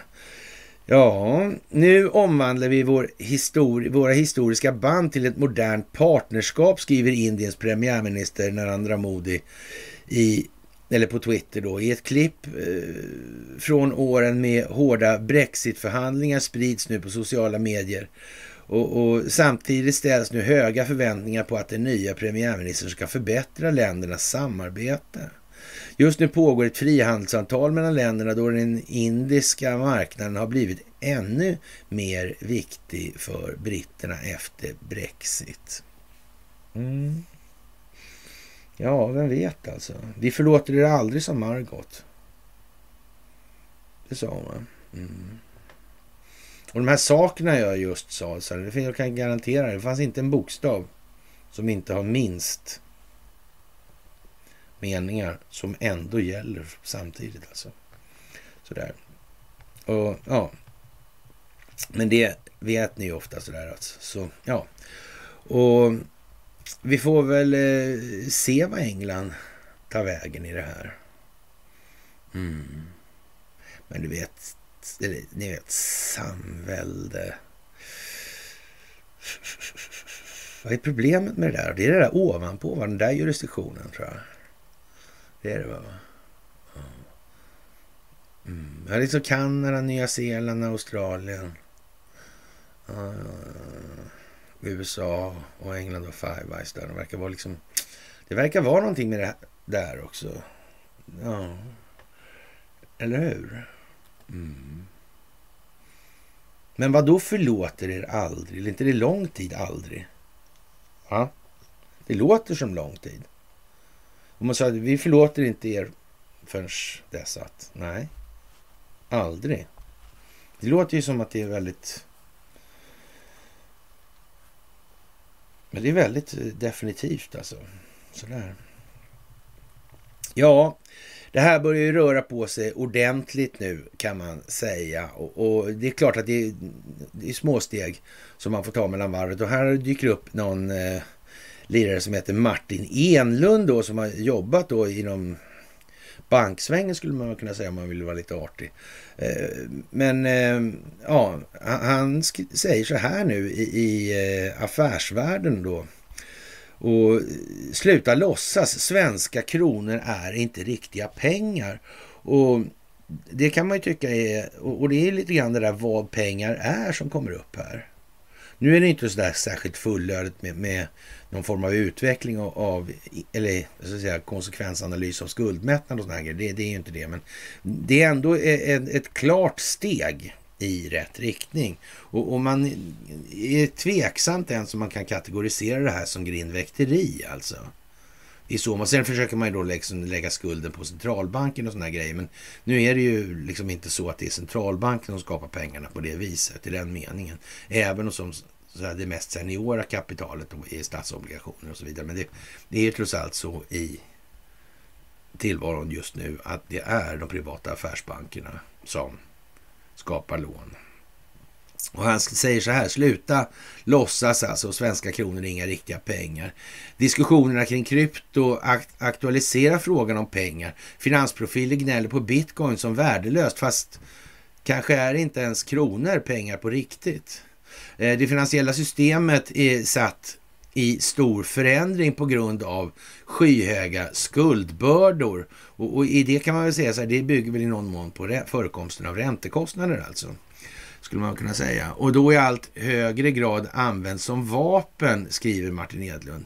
Eh, och om sanningen ska fram så eh, hade investeringslegenden Hugh Henry en poäng när han nyligen sa att centralbanker inte förstår pengar. Eh, de låtsas bara. Men innan man klandrar detta nutida prästerskap för tillkortakommanden kan man konstatera att få av oss tycks begripa pengar. Prästerskapets tillkortakommanden är dock av allvarligare slag, inte minst då de numera sitter på hästar höga, så höga så att de skymmer solen. Och, och det här är ju liksom... Det, det, är ju bara lite på marginalen nu, det är inte bara kanske lite på marginalen, men det, det är ju liksom, det här är ett, ett klart och stort steg alltså i eh, Eh, signalvärdesförmedlingen alltså. Det, det här är stor skillnad. Nu har det hänt någonting dramatiskt. Mm. Det kan man ju eh, säga då. Mm. Ja, och eh, mm. pengarnas väsen förtjänar dock att diskuteras. Vad pengar är alltså. Mm. Alla måste förhålla sig till dem. Centralbanksbyråkrater hastar fram med införandet av centralbanksvalutor, CBDCs, vilket kan leda till radikalt annorlunda pengar. Kanske en större förändring än när kronan kopplades loss från guldet. Ja, jag vet inte riktigt. ja. Mm, mm. Guld blev skuld. Ja. Det finansiella systemet är också satt i stor förändring på grund av skyhöga skuldbördor. Eh, skyhöga skuldbördor brukar kunna vara hänförliga till räntekostnader bland annat. Då. Ja, just för skyhöghetens skull. Då. Annars blir det svårt att bli skyhögt. Ja, och då, för då blir det bara nominellt vad det var. Liksom. Då blir det ingen förändring. Det här är ju liksom, det är sådär lite, men, men det, i alla fall, det är bättre än förr. Ja, och det här an, alltså, används nu som vapen alltså. Och, och, ja, mitt i alltihop finns då bitcoin och kryptovalutor som många har svårt att begripa sig på. Men dessa svårigheter bottnar nog delvis i bristande förståelse kring pengar som fenomen, alltså vad pengar är. Och, och, den sedvanliga ekonomförklaringen är något som måste uppfylla tre villkor för att utgöra pengar. Alltså det ska kunna gå att betala med, priser ska vara angivna i dess enheter samt det ska lagra värde över tiden och speciellt det sista är en sån jävla kalanka funktion eftersom syftet med betalningsmedlet måste givetvis vara att underlätta arbetsdelning, det vill säga att alla inte ska behöva göra allting. Det är liksom det som är huvudprincipen här alltså. Det är arbetsdelning som ska vara huvudsyftet med betalningsmedlet. Om folk sen vill lagra värde i morötter, guldtacker, eh, frimärken eller eh, virtuella målningar eller whatever. Det är resandens ensak. Det är liksom inte samhällets ensak i så mått då. Det är vad som är poängen i det här. Man måste vänja sig vid att samla pengar på hög. Det är liksom ingen bra grej för samhället. Nej, det blir inte mer arbetsdelning av det. Jo, men låna ut till investeringar. Ja, utan ränta ja. ja. Och då räntan gör att det blir jättebra allting på sikt. Toppen! Och återigen, hur mycket ska någon få äga? Mm. Ja, ja. Ja, ja. Det där är ju lite sådär äh, halvspeciellt. att vi har kommit så långt i alla fall, får man ju säga. Eh, som betalningsmedel, eh, ja visst fungerar det smidigt att blippa kortet i matbutiken, men när lyckades ni betala med kontanter senast? Kontanter uppfyller inte det första kriteriet väl. Kontanter är alltså ej pengar. Och om strömmen går kommer kronorna på kontot att sluta vara pengar eftersom kassasystemen ej kommer att fungera. Eh, som enhetsmått, visst, anges priserna åtminstone i Sverige i kronor, men som värdebevarare med Riksbankens inflationsmål på 2% innebär att kronans köpkraft har halverats då på 35 år. Och, och, men en KPIF, konsumentprisinflationstakt, alltså på 9 Ja, vilket var det uppmätta utfallet för augusti så månad då, halveras köpkraften redan efter åtta år alltså. Eh, ja, det går att konstatera att bostadspriserna i Stockholm har fallit i mer än hundra år. Eh, och, eh, och, om man istället för att mäta i kronor mäter i prisutvecklingen i guld. Och, och, det är lite gulligt kanske då så här, eftersom kronan var kopplad till guldet fram till 1914 då. Och, by the way då, vad hände då i anslutning till det här 14? Vad, vad, inne, vad innebar det här 13 till exempel? Visste man på något vis att det skulle bli krigsobligationer? Någonstans. Typ i USA kanske. Införandet av Federal Reserve 13. Kan det, vara, kan det hänga ihop? Ja. Men det var ju inte helt alltså. Utan det var ju först, det var ju pundets koppling då överhuvudtaget. För det var ju liksom stora, storvalutan där med införandet av BIS alltså. Och det var ju den här Felix Sommer, den bankiren, alltså de tre sakerna skulle uppfylla innan världsekonomin kunde återhämta sig från den här djupa kraschen. Ja, ni kommer ihåg det där. Och så vidare. Mm, ja, det där är lite speciellt alltså. Och ja, det är ju lite lustigt alltså det är inte bara svart eller vitt det här tycker han då. Och, och det beror ju på att man inte så att säga, ställer upp det ja, så att säga, korrekta utgångsläget eller som vi har sagt i 125 000 miljoner år. Man har ingen korrekt problemformulering alltså. Nej, det har man inte. Nej. Ja, ett problem är ju uppenbarligen att det, det, blir... Vi har överskuldsättning och det bygger på räntekomponentens närvaro. Men så tror jag alla kan vara eniga. Och då, då kan vi inte ha ett betal, enskilt kontrollerat betalningsmedel. Alltså enskilt kontrollerade räntebelastade skulder. Som allmänt betalningsmedel. Det tror jag är säkert. Alltså det är också ganska säkert att vi kan inte ha enskilt kontrollerad telekominfrastruktur, betalningsinfrastruktur, kontoinfrastruktur. Det verkar helt borta liksom. Alltså det skulle ju inte vara något fel egentligen med att ha biometrisk datalagring. Om alla var säkra på att det här systemet var till för allas bästa. Ja, varför skulle någon inte vilja ha ett då som man, med fullständig transparens? Ja, problemet ligger ju inte där riktigt. Problemet är att människor, individer, inte vill ha någonting eller ett system som är till för allas bästa. Där ligger problemet. Och, och det är rätt viktigt att komma ihåg nu, faktiskt. Mm. Ja, som sagt, centralisering ger makt till fel människor. Ja, det beror ju på att det är fel människor som sitter på de här centrala positionerna och det brukar vi kalla för institutionaliserad korruption. Säg efter mig. Institutionaliserad korruption. Ja. Mm. Ja, det är ju konstigt alltså. Men, men ja, som sagt, det är i alla fall bättre än Eh, än ingenting. Ja, dagens, det är, en, det är, en, det är en liten, liten, det lite vägskifte helt enkelt. Dagens regelverksbyråkrater anser även att vanligt folk är skurkar till dess att motsatsen är bevisad. Och eh, ja, Undrar varför det är så då. Gunnar löste in 311 500 kronor. Riksbanken behöll pengarna är en av många otäcka rubriker som stått att läsa under åren. Utöver att göra mig illa till mods då underminerar dylika beslut kontanternas roll i samhället och därmed gör man dem mindre pengiga. Och det ska jag väl säga så här, just det uttrycket alltså, det var det som jag valde, det var det som gjorde att jag delade den här artikeln. Pengiga liksom. Det var det pengigaste, eller pengigaste-gaste kanske det är, men pengigaste. Ja, penningaste, ja. Det, det är ett bra ord alltså. Det gör det lite roligt ändå. Svenskt liksom. Ja. ja jag vet inte. Alltså, det där är ju lite sådär alltså. Och, och Ja, vilken roll spelade det till exempel när kanadensiska lastbilschaufförer hade pengar på sina konton när bankerna stoppade möjligheten att använda de här då alltså? Ja, då fungerar inte deras kanadensiska dollar varken som betalningsmedel eller som värdebevarare. Och, och, och pengarna eh, visar sig inte vara pengar alltså. Nej. Ja, som sagt, eh, dagens regelverksbyråkrater, eh, ja, de är vad de är. Alltså. Det är Stockholmsbyråkrater rent ut sagt alltså. Fan vad konstigt. Det verkar liksom det verkar vara samma sak, bara man vrider lite på det. Och tittar sådär alltså. Ja.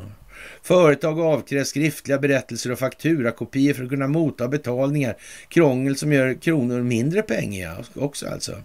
Och jävla pengigt det här alltså.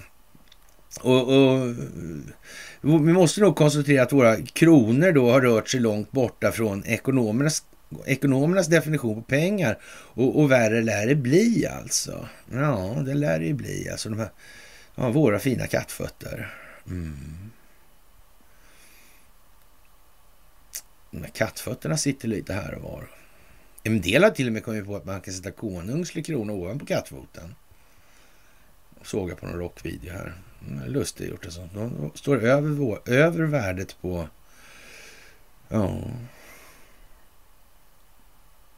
ädla metaller. Ja. Mm, kan det vara så det är tänkt? Mm, kan det vara en dator som är listig? Man vet ju inte. Den här datorn verkar kunna räkna ut allting och det kan den ju faktiskt också. Det är det närmaste Gud som vi har kommit i det här. Mm.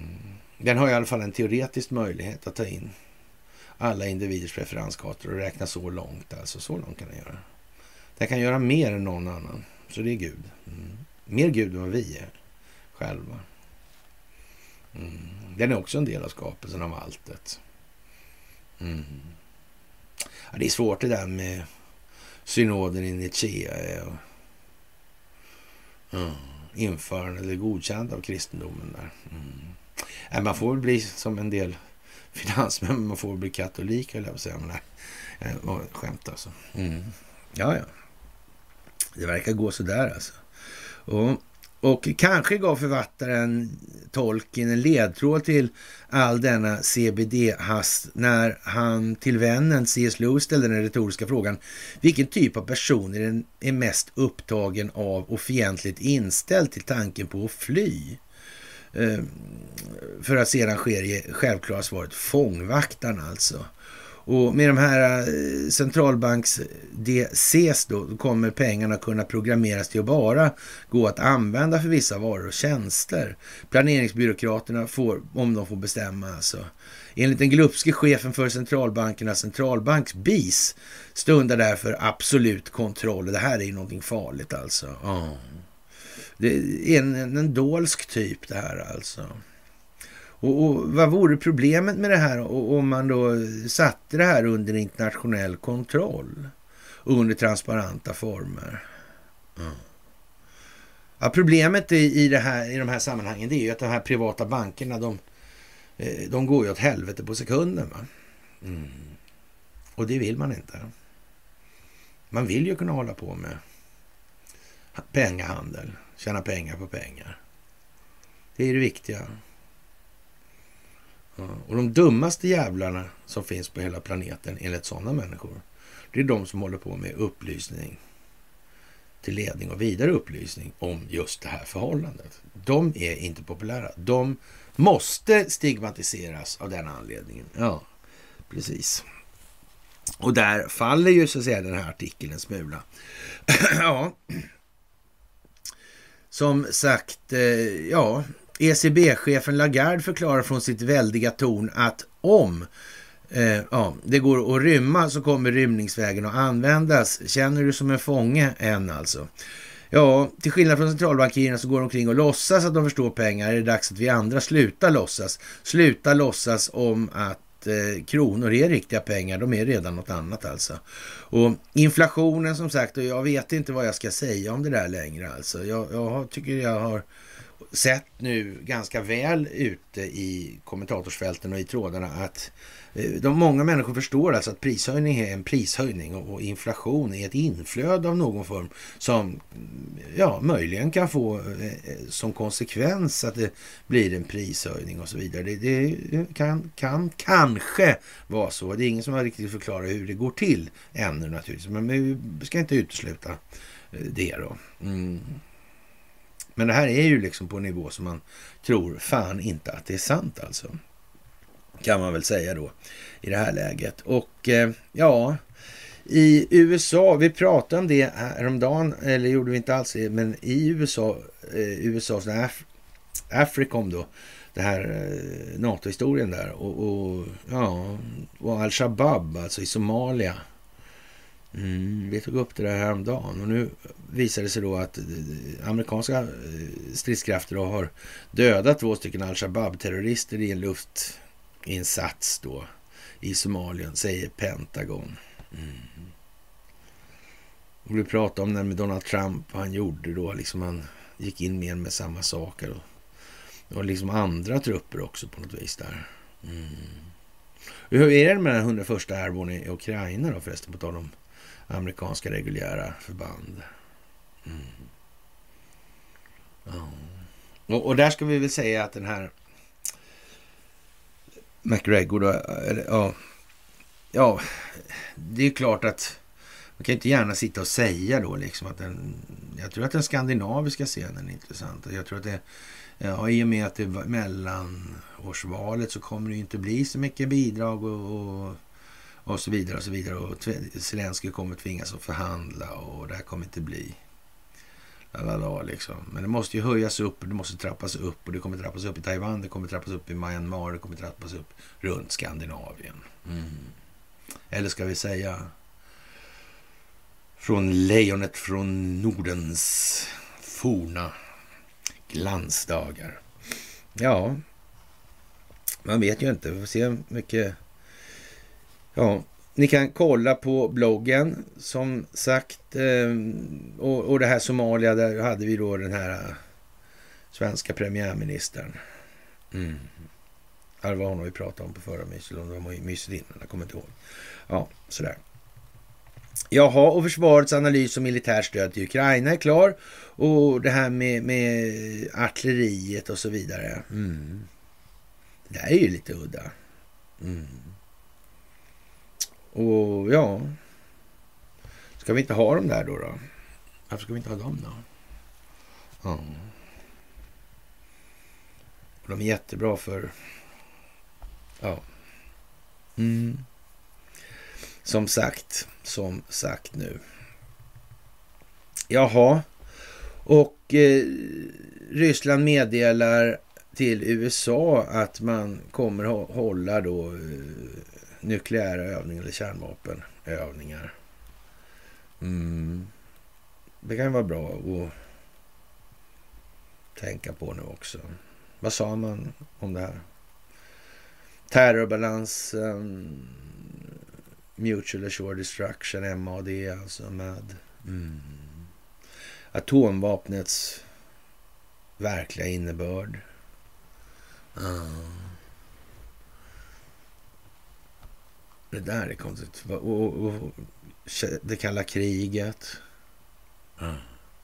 Och, och, det måste ju finnas då för rädslan för atomvapen. Annars blir, ju inte, blir det ju ingen rädsla för kärnkraften. Mm. Blir det ingen rädsla för kärnkraften så blir ah, ah, kolväteindustrin, alltså eller oljeindustrin, då, det, ah, det blir inte så lika mycket då. Nej, just det, så blir det ju. Ja, just det. Mm. Kan någon ha kommit på det där liksom och ägna sig åt politiska insatser för att påverka prisbildningsmekanismerna i syfte att göra allt färre, allt rikare på allt fler människors bekostnad. Ja, ja det kan det vara. Men man kan säga så här, det här sket sig ganska så kraftigt när Christian Birkeland hade skrivit till herr Wallenberg i saken. Och herr Wallenberg hade lagt rabarbet på telekominfrastrukturen i en icke obetydlig omfattning till ja, stora delar av hela världen redan då alltså. Ja, vad roligt. Ja, konstigt hur det kunde bli. Ja, och som sagt, kommer den här äh, figuren Sunak då att kunna äh, lyfta den brittiska ekonomin ur dvalan? Ja, man kan väl säga så här, och, och, äh, frågan som sådan kräver ju att man inte har någon större förståelse för vad är det som har hänt i den här situationen som har lett oss hit alltså. Mm. Vad, vad beror det här på egentligen? Beror det på vad pengar är? Att vi inte förstår det? Eller är det en bärande idé som man till och med var inne på här, det, det vi läste nyss då? Även, och även om man så att säga lite kattlikt runt den varma gröten då sådär. Mm. Sådär, ja. Det är, ja, ska man säga, väldigt, väldigt viktigt det här med orden nu alltså. Det är otroligt viktigt. Och, och, bara lite nyanser alltså gör enorma skillnader på slutet alltså. Och eh, ja, ur latinets då per angusta ad augusta, alltså genom svårigheter till ära alltså.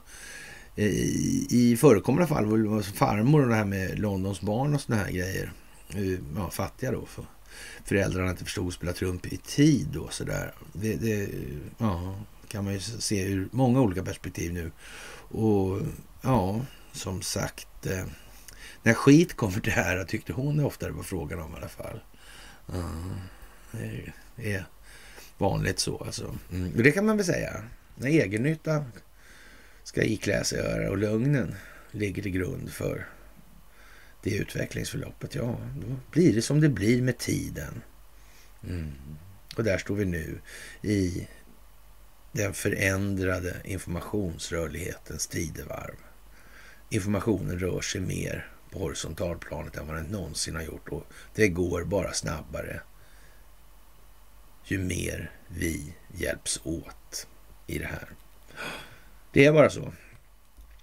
Och eh, vi delade häromdagen då en låt med Sabaton och en annan låt. Det finns en hel skock med låtar för övrigt i, i de här sammanhangen. Och man får tänka till lite där, för där har någon tänkt till. Och det är nästan som man tror att det är datorer som har tänkt till också lite grann här. Mm. Sådär alltså. Man har maken till subtil... Eh, ja, det, det, får man ju säga. Och sen har de faktiskt en trevlig sån här...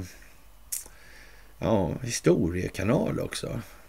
Mm. Det är IG Farben och grejer där alltså. Ja. Och, och göra kopplingarna från den eh, 20 minuters lilla föreläsning de, någon håller där på engelska. Till Boschaffären. Ja. Till Djävulens kemister. Mm. Till ägarskap i moderbolaget IG Farben. Ja. Boschaffären, som sagt, vad var det för någonting egentligen? Mm. Ja, hur, hur, må, hur måste det här ha gått till egentligen? De tänkte att vi hoppar in och vi hoppar in i det här och riskerar nackarna eh, bara sådär liksom. För några andra. Det är de kända för att göra faktiskt. Det, det var liksom kamratgesten där alltså. Offerviljan som Wallenberg visade där.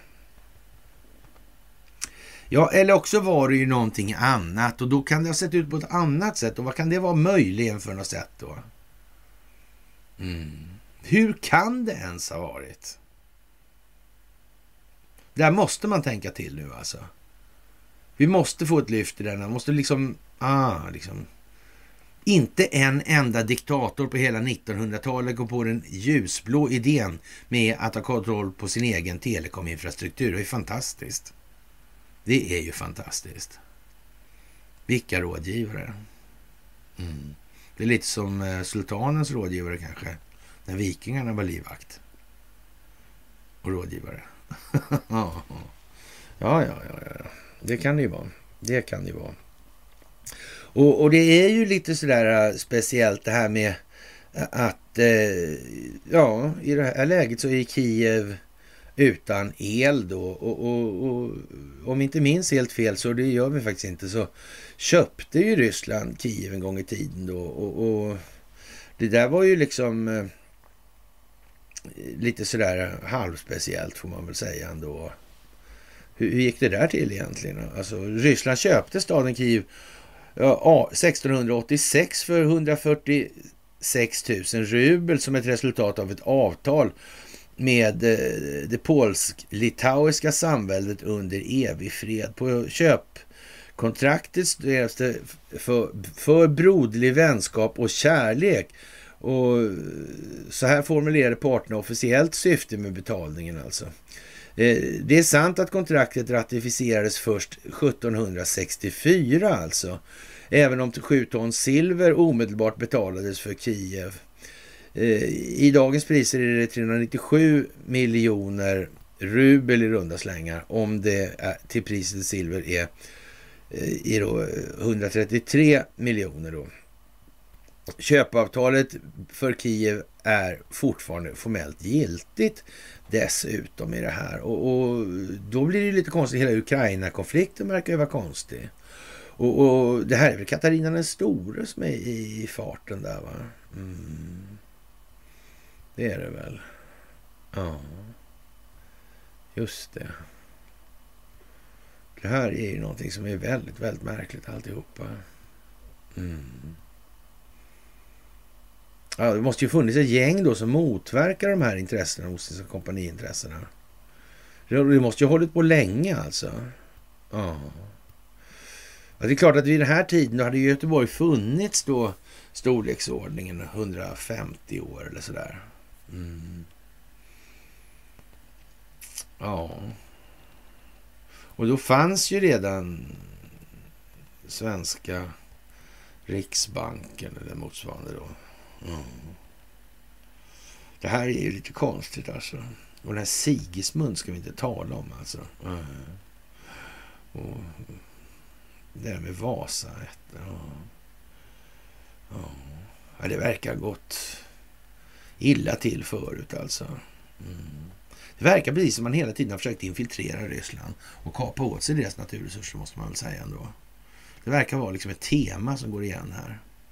Och, och, och, när man har avslöjat det här då så har man då valt att jävlas med Sverige då. Eller jävlas med Sverige. Se till att den där skiten upphör liksom. Mm.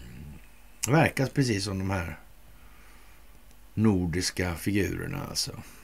Nordisk mytologi.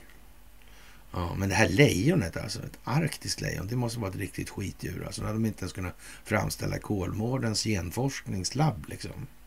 Nej, förlåt, men de är ju Umeå nu. Dum jag Ja, ja. Mm.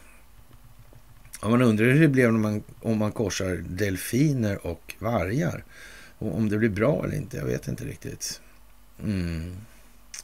Som sagt, det här med Douglas McGregor, det är klokt att lyssna på faktiskt. Jaha, och eh, ja, Ukrainas försvarsminister han är optimistisk i avseendet då att han ska få nya stridsvagnar och eh, nya, nytt stridsflyg från de allierade alltså. Och, och Gripen från Sverige då ska ges bort då. Och vem ska betala för det där då? Mm. Den här lojaliteten kanske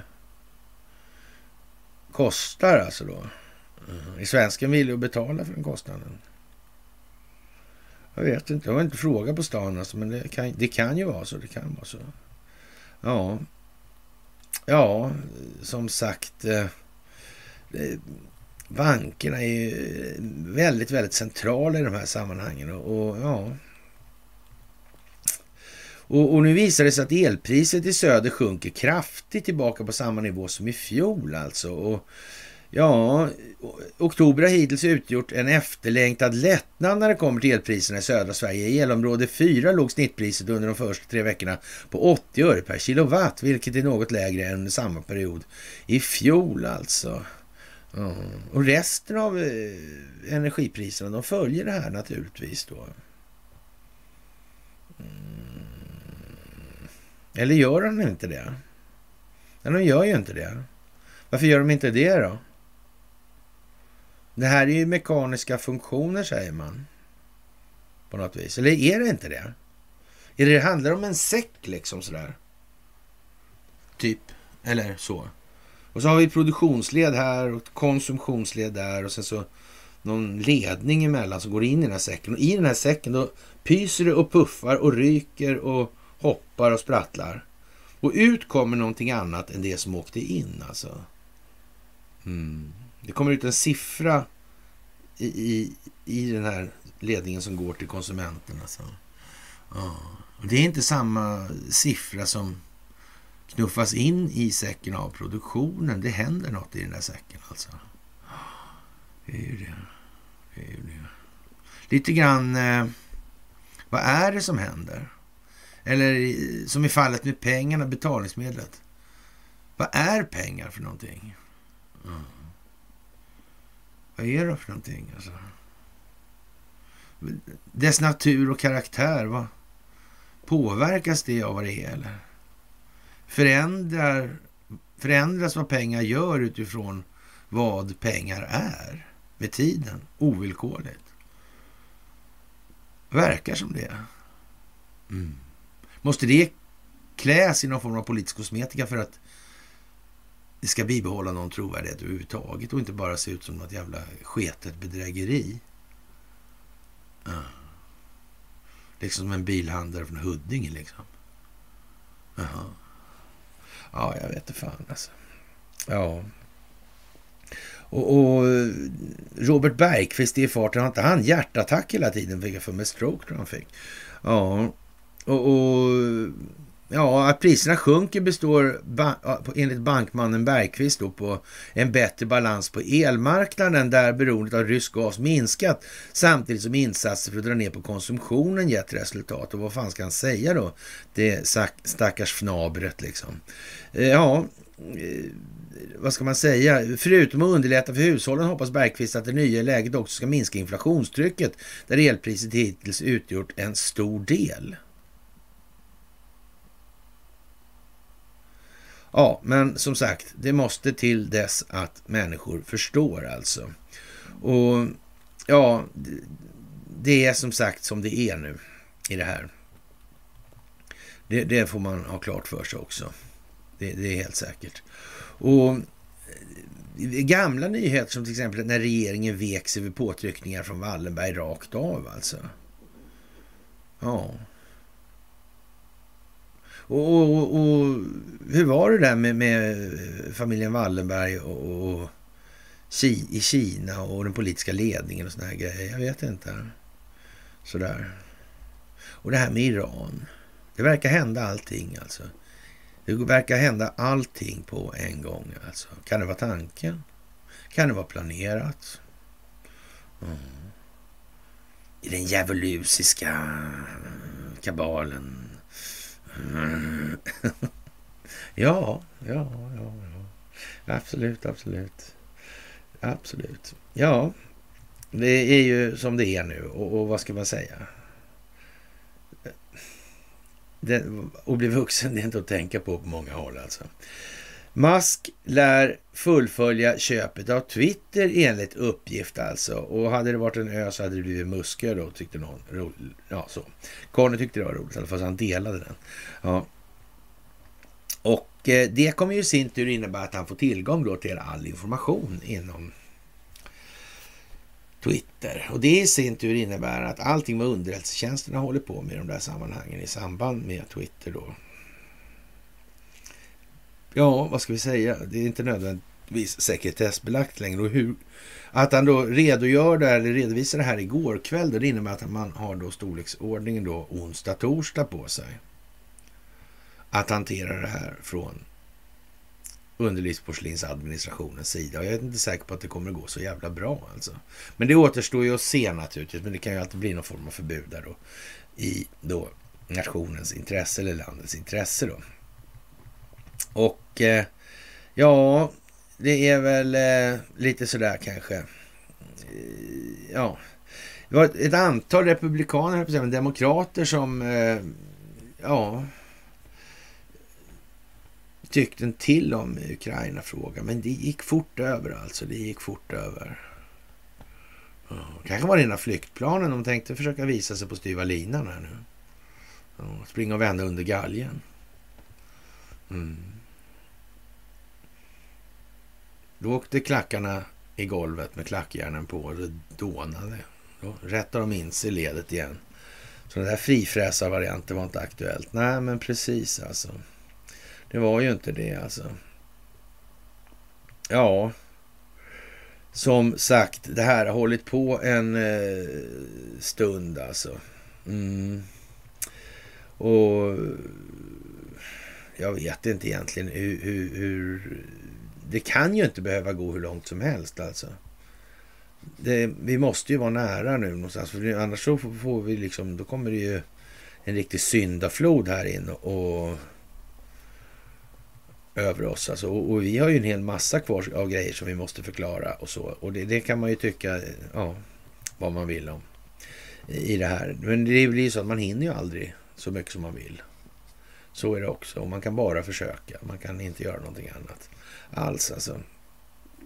Och nu visar det sig då i alla fall då när det gäller väljarna i allmänhet och inte representationen då för Demokratiska partiet i USA att det verkar vara som eh, väljarna flyr mer eller mindre alltså.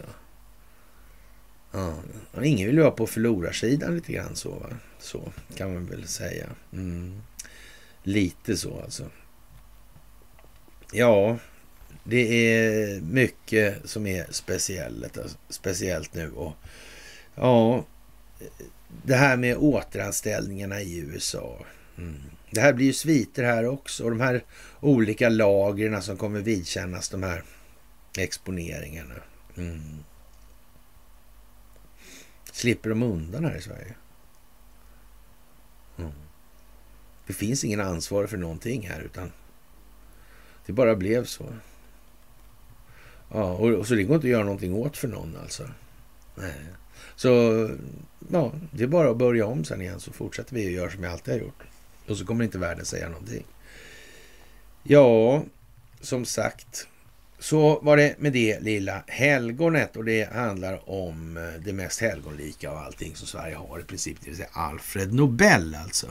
Och vad vet vi om Alfred Nobel och Nobelfamiljen till exempel? Och, och, från Alfred Nobels farfars farfar Petrus Nobelius som var med redan vid kröningen av Karl XII 1698 till hans farfars far som var bekant med Carl von Linné till hans egen far Immanuel Nobel som bland annat tillverkade sjöminer och övriga vapen till den ryske tsaren i mitten på 1800-talet. Ja, det verkar vara speciellt. Alltså Alfred Nobel idag känd för, mest känd för de prestigefyllda priserna, alltså opinionsbildningsprisen, hade ett helt annat rykte under sin levnadsbana då. Han var känd under smeknamnet Dödens köpman eller Merchant of Death då. Och ja, det var även eh, en, en äldre Bush-generation, alltså tillsammans med en Samuel F. Pryor där. Och, och, ja, men det kan vi uppehålla oss vid en annan gång kanske. Och, eh, han var mannen som lyckades stabilisera nitroglycerin hur som helst, här Nobel, alltså skapade dynamiten.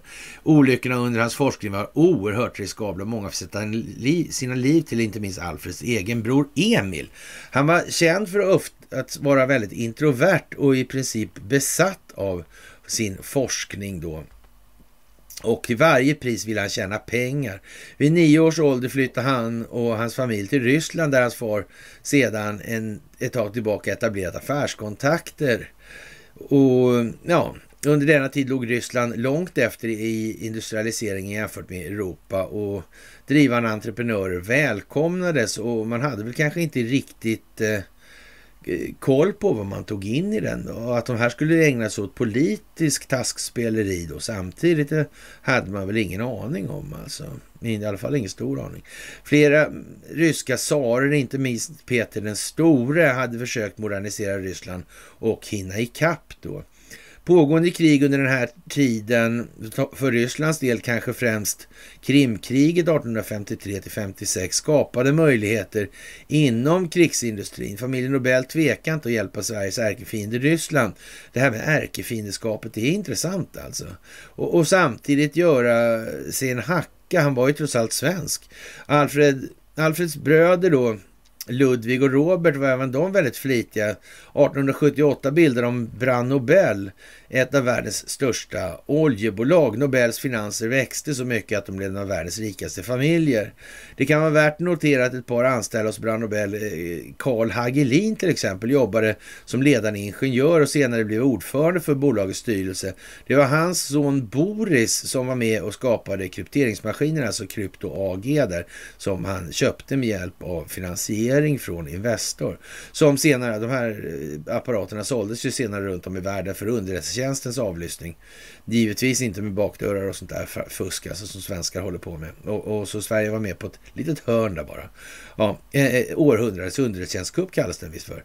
Ja, men det är inte klart än med det.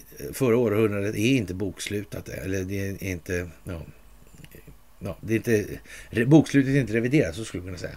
En annan inte helt okänd person som jobbade vid borrtornen då, eh, ja, hette för övrigt Josef Stalin. Kan Stalin ha haft en koll på det här? Ja, man var ju ändå i firman liksom sådär. Mm. Och sen blev han ju lite politisk. Mm. Jag vet inte. Och dåligt, om, dåligt rykte fick han också. Lite kuriosa kan nämnas att eh, familjen Nobel även hade lite kontakter på andra sidan Atlanten. De samarbetade och bytte idéer med en man som hette John Eriksson. Alltså. Och, och det är nästan för Karlsson på taket, höll jag på med propeller i hatten i alla fall. Ja, som konstruerade en pansarbåt vid namn Monitor som bidrog till att nordstaterna vann det amerikanska inbördeskriget och eh, ja, ibland är världen lite med Hampton Roads där och Merrimack för de som är minnesgoda i saken. Alltså. Ja, den 10 december, dagen då Alfred Nobel dog, så delas freds, fredspriset ut till de som bidragit mest till mänsklighetens bästa. Det finns som bekant fem olika kategorier, med fredspriset betraktas som många som det finaste av de här priserna någon kan få. Alfreds filosofi var att genom att skapa hemska vapen så skulle det här skrämma alla till att vara eh, till att till varje pris inte använda de här och kriga då alltså. Aha. Ja, ungefär som idag alltså att om inte vi säljer vapen så kommer någon annan att göra det eh, i alla fall då. Det är Sverige och neutraliteten där. Ja, vad skapat. Ja, vad är konstigt det här. Ingen har kommit på det här. Nej. Ja, jag vet inte. Och som sagt, bakom Wallenbergsföretagens expansion ligger relationen med det kinesiska ledarskapet sedan decennier tillbaka. Det är alltså Svenska Dagbladet som skriver det alltså. Mm. I anledning av den kinesiska partikongressen där. Mm. Och avhysningen av herr Jin. Ja. Man undrar om det är som en ande. Liksom. Ja, det är ju lite sådär faktiskt. Får man nog fan säga alltså. Ja. Det är ju lite speciellt alltså. Kolonialismens fortlevnad krymper markant. Ja, det får man nog fan säga alltså. Helt säkert är det så. Och som sagt, Saibaba av Shirdi där, ja.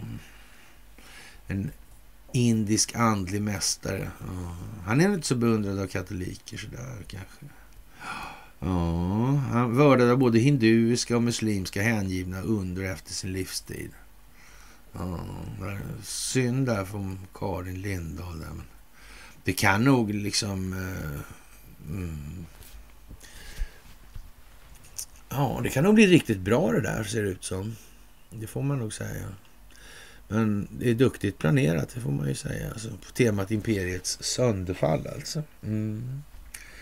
Så kan man säga. Utan att överdriva allra minsta. Alltså. Men Karin lovar att ställa upp om det kommer nya finansiärer. Och vem vet? Vem vet, vem vet? Om det inte kan dyka upp sådana alltså. Ja, då hon påstår att hon, eller hon säger att hon gärna tar ett ledarskap i det där då. Och Eh, att påstå att Jimpan har ett ledarskap värt namnet i sin kamp mot globalism och den djupa staten, det är nog trots allt att överdriva, inte bara lite grann alltså. Nej, det är nog rena mytomanin skulle jag vilja påstå. Mm. Alltså det kan väl inte vara så särskilt många som har lärt sig särskilt mycket av EMU. Va? Och om eh, ja, befolkningens allmänna medvetna medvetenhet är den enda garanten mot att det här skiten återupprepar sig. Då vet inte jag exakt vad, hur ska man liksom betygsätta politikerna i den delen. De är ju rätt mycket för att peka finger på varandra. Och nu kan de inte ens göra det, för alla förstår att det är liksom samma jävla Pippi. Alltihopa. Det är bara olika färger på vingarna, höll Det är inte det heller längre, utan nu är det bara två olika vingar på samma fågel. Och, och, och det skiter väl höger fan i vilken vingel som gör vad egentligen. Ja, men det är liksom helt waste alltså. Och som sagt, Ukraina är ett av slagen i det här globala kriget som pågår mot den djupa staten. Alltså det här tidsmässigt måste koordineras för utvecklingen, alltså för att nå målet. Och det, det, det är ju faktiskt eh, någonting som vi har återkommande ja, tjatat om, skulle man kunna säga. Jaha, och eh, som sagt, det här med gamla kungahus. Det cirkulerar ju uppgifter om att prins Charles var 32 år när den här eh, figuren Rishi Sunak mm, föddes. Mm. Och att det skulle finnas då biometriska likheter i det där. Alltså att de typ känner varandra eller så kanske.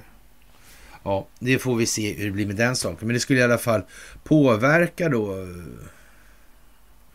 ja, koncessionsordningen skulle man kunna säga då. Ja, det där är, är ju då som det här med... Ja, vad ska han göra den här stackaren? Kan, kan han göra någonting åt det här med det valutafinansiella systemet och vad pengar är? Det kan han ju inte göra. Nej. Så? Ja, jag vet inte. Det verkar jättekonstigt alltså. Enas eller dö? Ja, ett annat alternativ är ju det här då att det här partiet sönderfaller i små delar och inte längre finns. Mm. Jag vet inte. Kan det vara tanken med hela övningen? Mm. Det verkar som det är svårt när inte drottningen finns längre. Nej, jag klarar inte av någonting längre. Nej, jag vet inte.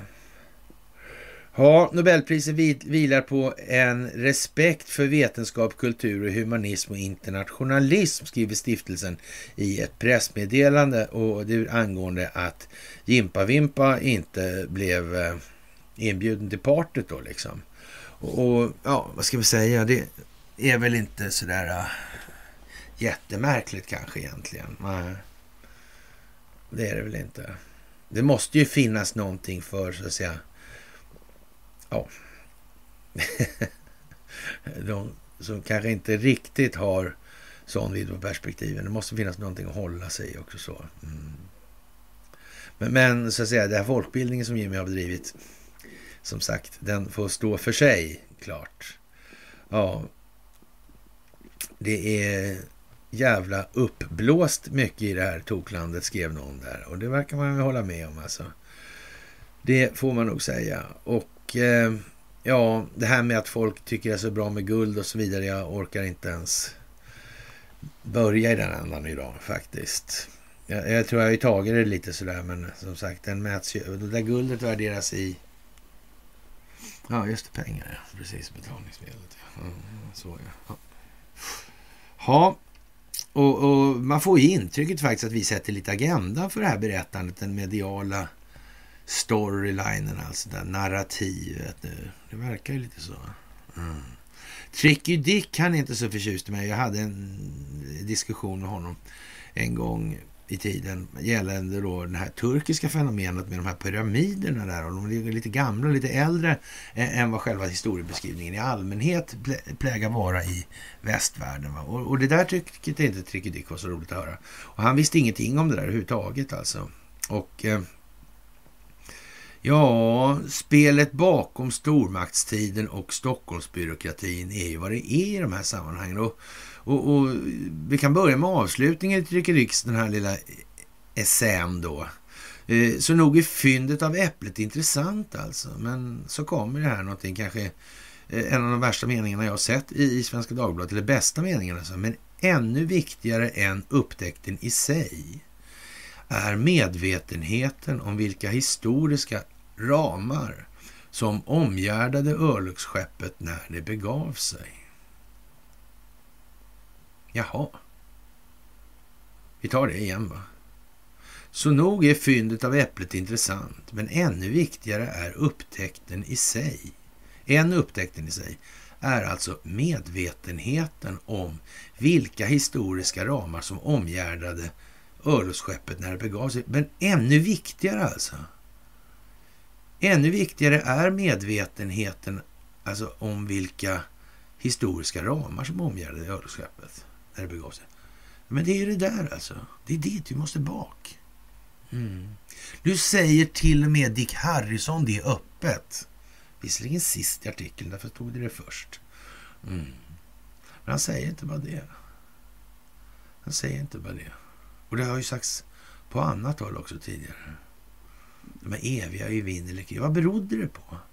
Var det att ryssar var småsinta, giriga, liksom allmänt ja, ohemula. Inte som öppensinnade, kärleksfulla, självkritiska svenskar.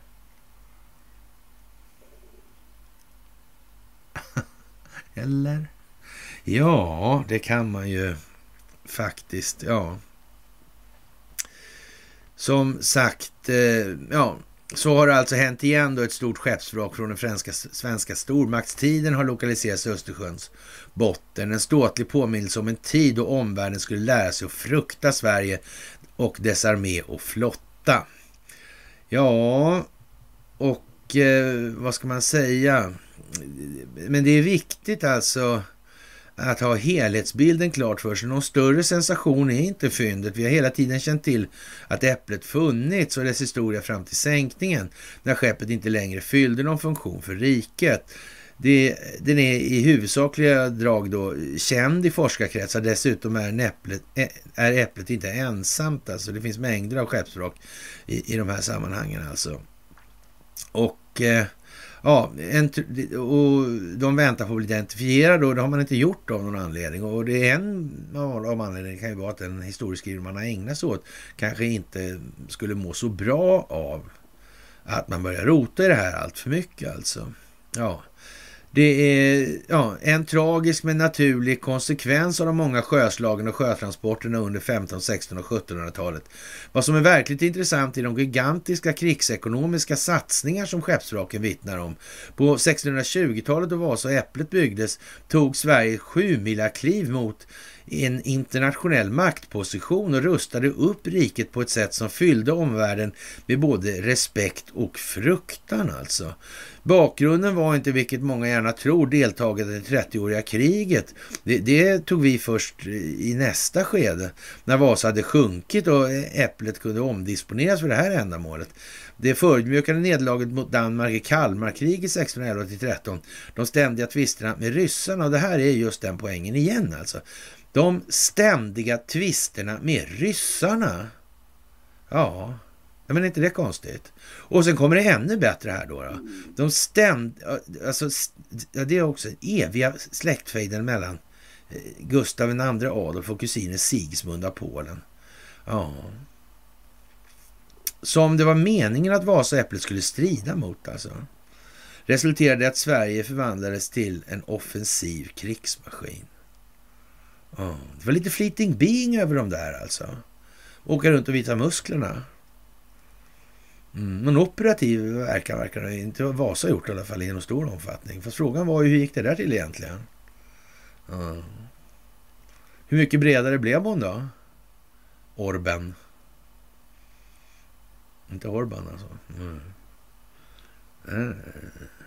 Ja, man vet ju aldrig alltså. Man vet ju inte. Det är konstigt det där. Ja, det, det är faktiskt eh, riktigt speciellt nu när Dick Harrison är tvungen att skriva sådana grejer. Ja. Allra dyrast var dock satsningen på flottan som blev en av Nordeuropas starkare. De här mönstringarna pratade om ute på Årsta ängar och, ja, Årsta slott i Haninge där. Mm. Och sen så var det mönstringsförfarande där. Sen tog man den här båtsbesättningen. Det här var alltså efter då 1623 års säterifriordning. Då man, ja, den som eh, hade då en herrgård då, ja, så hade ju ett skattefrälse då, då. Och där upptog man skatt då. Och, och, men då, mot det skulle man då hålla med ett antal båtsbesättningar och någon skyttegrupp eller två. Så men ja, Eh, någon, någon, någon liten del av ett arméförband också. Typ sådana där grejer. Alltså. Mm, det ingick liksom i det här. Och eh, ja, sen samlar man då flottan då i Älvsnabbsbassängen, alltså vid Mysingen. Av västra kanterna in mot Muskö alltså. Och ja, sen satte man av då e i skador då för att eh, ställa till örlog och ofred och trista miljöer för andra då. Det var väl det man ägnade sig åt på den tiden. Ja, ungefär alltså. Ja, det faktum att grannrikena var svaga och splittrade gjorde att de svenska kungarna och deras dödligt kompetenta bondesoldater under flera decennier kunde föra en lika blodig som lyckosam utrikespolitik. Och äpplet var ett av de medel som togs i bruk för att projektet skulle fungera. Eh, sett ur nytidssynvinkel ter sig hela den här historien som både sorglig och barbarisk men osannolikt stora förluster i människoliv och radikala eh, för, territoriella förskjutningar som ännu präglar Europas karta. Alltså observera det här nu. Han, han skriver det innan till nu här och, och, jag ber er notera det här alltså. Att sett ur, nu, ur en nutidssynvinkel alltså ter sig hela denna historia som både sorglig och barbarisk med osannolikt stora förluster i människoliv och med radikala territoriella förskjutningar som ännu idag alltså präglar historiens karta. Som sagt, så nog är fyndet av äpplet viktigt, men Ännu viktigare än upptäckten i sig är medvetenheten om vilka historiska ramar som omgärdade örlogsskeppet när det begav sig. Om det är någon som fortfarande inte förstår vad jag menar när jag säger det här från början, att vi har vår uppgift och, och, och, den, ja, som sagt, det här slipper vi inte undan. Så varken det här med Sigismund eller Vasa-gänget då, eller Ja, till exempel eh, Peter den store, Katarina den stora, mm. Gustav II Adolf, mm. rollen, mm. vem gjorde vad och varför, hur såg de eh, geopolitiska speltendenserna ut helt enkelt, vilka syften hade vilka med vad i det här. Den delen av analysen är väl sådär kanske. Nu är det ju naturligtvis, det hade varit jävligt praktiskt att ha en sån här fin dator Ja. ja. men det är nog faktiskt bra att eh, sätta sig in i det här på det viset och tänka själv. Alltså. Det är återigen som vanligt alltså. Ja, det var någon som Ronny Olsson där försökte. Får man köra en eh, Äpplet faller inte långt från trädet, eller åker man ut med diskvatten. Den enda som skrattar på den där, det, det måste vara Conny. Jag måste se om det är han som har skrattat på den där. Nej, det var det inte. Det var någon som hette Gun. Ja, ja, ja. ja. Det är typiskt honom att skratta åt det där. Alltså. Ja, och eh, Zelensky han sitter och gnölar om stålar nu då, rakt av. Det kommer bara mer stålar och mera gnöl. Till dess att människor förstår tillräckligt mycket för att ställa sig upp, göra sin röst hörd i sin omgivning och förklara vad det här är som händer i verkligheten egentligen och varför. Och sen får man slänga sig in i historieböckerna med Sigismund och sådär. Men det är faktiskt ganska bra med internet nu. Det är så att man slipper läsa så mycket. Det är det som är fördelen med datorerna nu och den här informationsrörligheten på horisontalplanet. Att man kan få rätt mycket filtrering. Man slipper en massa skit. Så. Det är ganska bra faktiskt. Ja, som sagt, eh, ja. Det är fantastiskt helt enkelt. Det är det ju. Och som sagt, priset på naturgas störtdyker. De andra, eh, ja, vad ska vi säga? Varuslagen inom samma kategori. Dieseln har ju sjunkit lika mycket. Alltså. Und so weiter. Men det är inte det det handlar om. Det är i alla fall långt över vad jag... 17 spänn alltså. Nej, det var 17 bara, bara för att det var kul. Alltså jag tog bara till mig en siffra. Ja. Ja, ja, men så då. Och eh, ja, man får inte ha ryska kopplingar i Ukraina om man inte vill bli arresterad. Så hade inte Ericsson affärer med Ryssland trots restriktionerna undrar ju vän av ordning då. Blir de, ska de också bli... Ja, jag vet inte. Och, och man gnäller nu alltså på, på ja, att man använder det här som vapen då. Och, och ja, Sergej Lavrov säger att man behöver inte ha några diplomatiska relationer med väst alltså. Och, och, så alltså. Ja. Det där är ju liksom eh, jättespeciellt alltså. Och, nu har man ju vänt lite grann på det här från ägardirektivstyrda opinionsbildningsmediers sida alltså. Och ja, eh, det ska man medge att Kina också förlorar på det här. Ryssland, världens största exportör av vete, passade dock på att när Kina fick tidernas sämsta skörd och så ja, kunde de inte slå näven i bordet. Och, ja, som sagt, man köper från hela Ryssland alltså. Mm.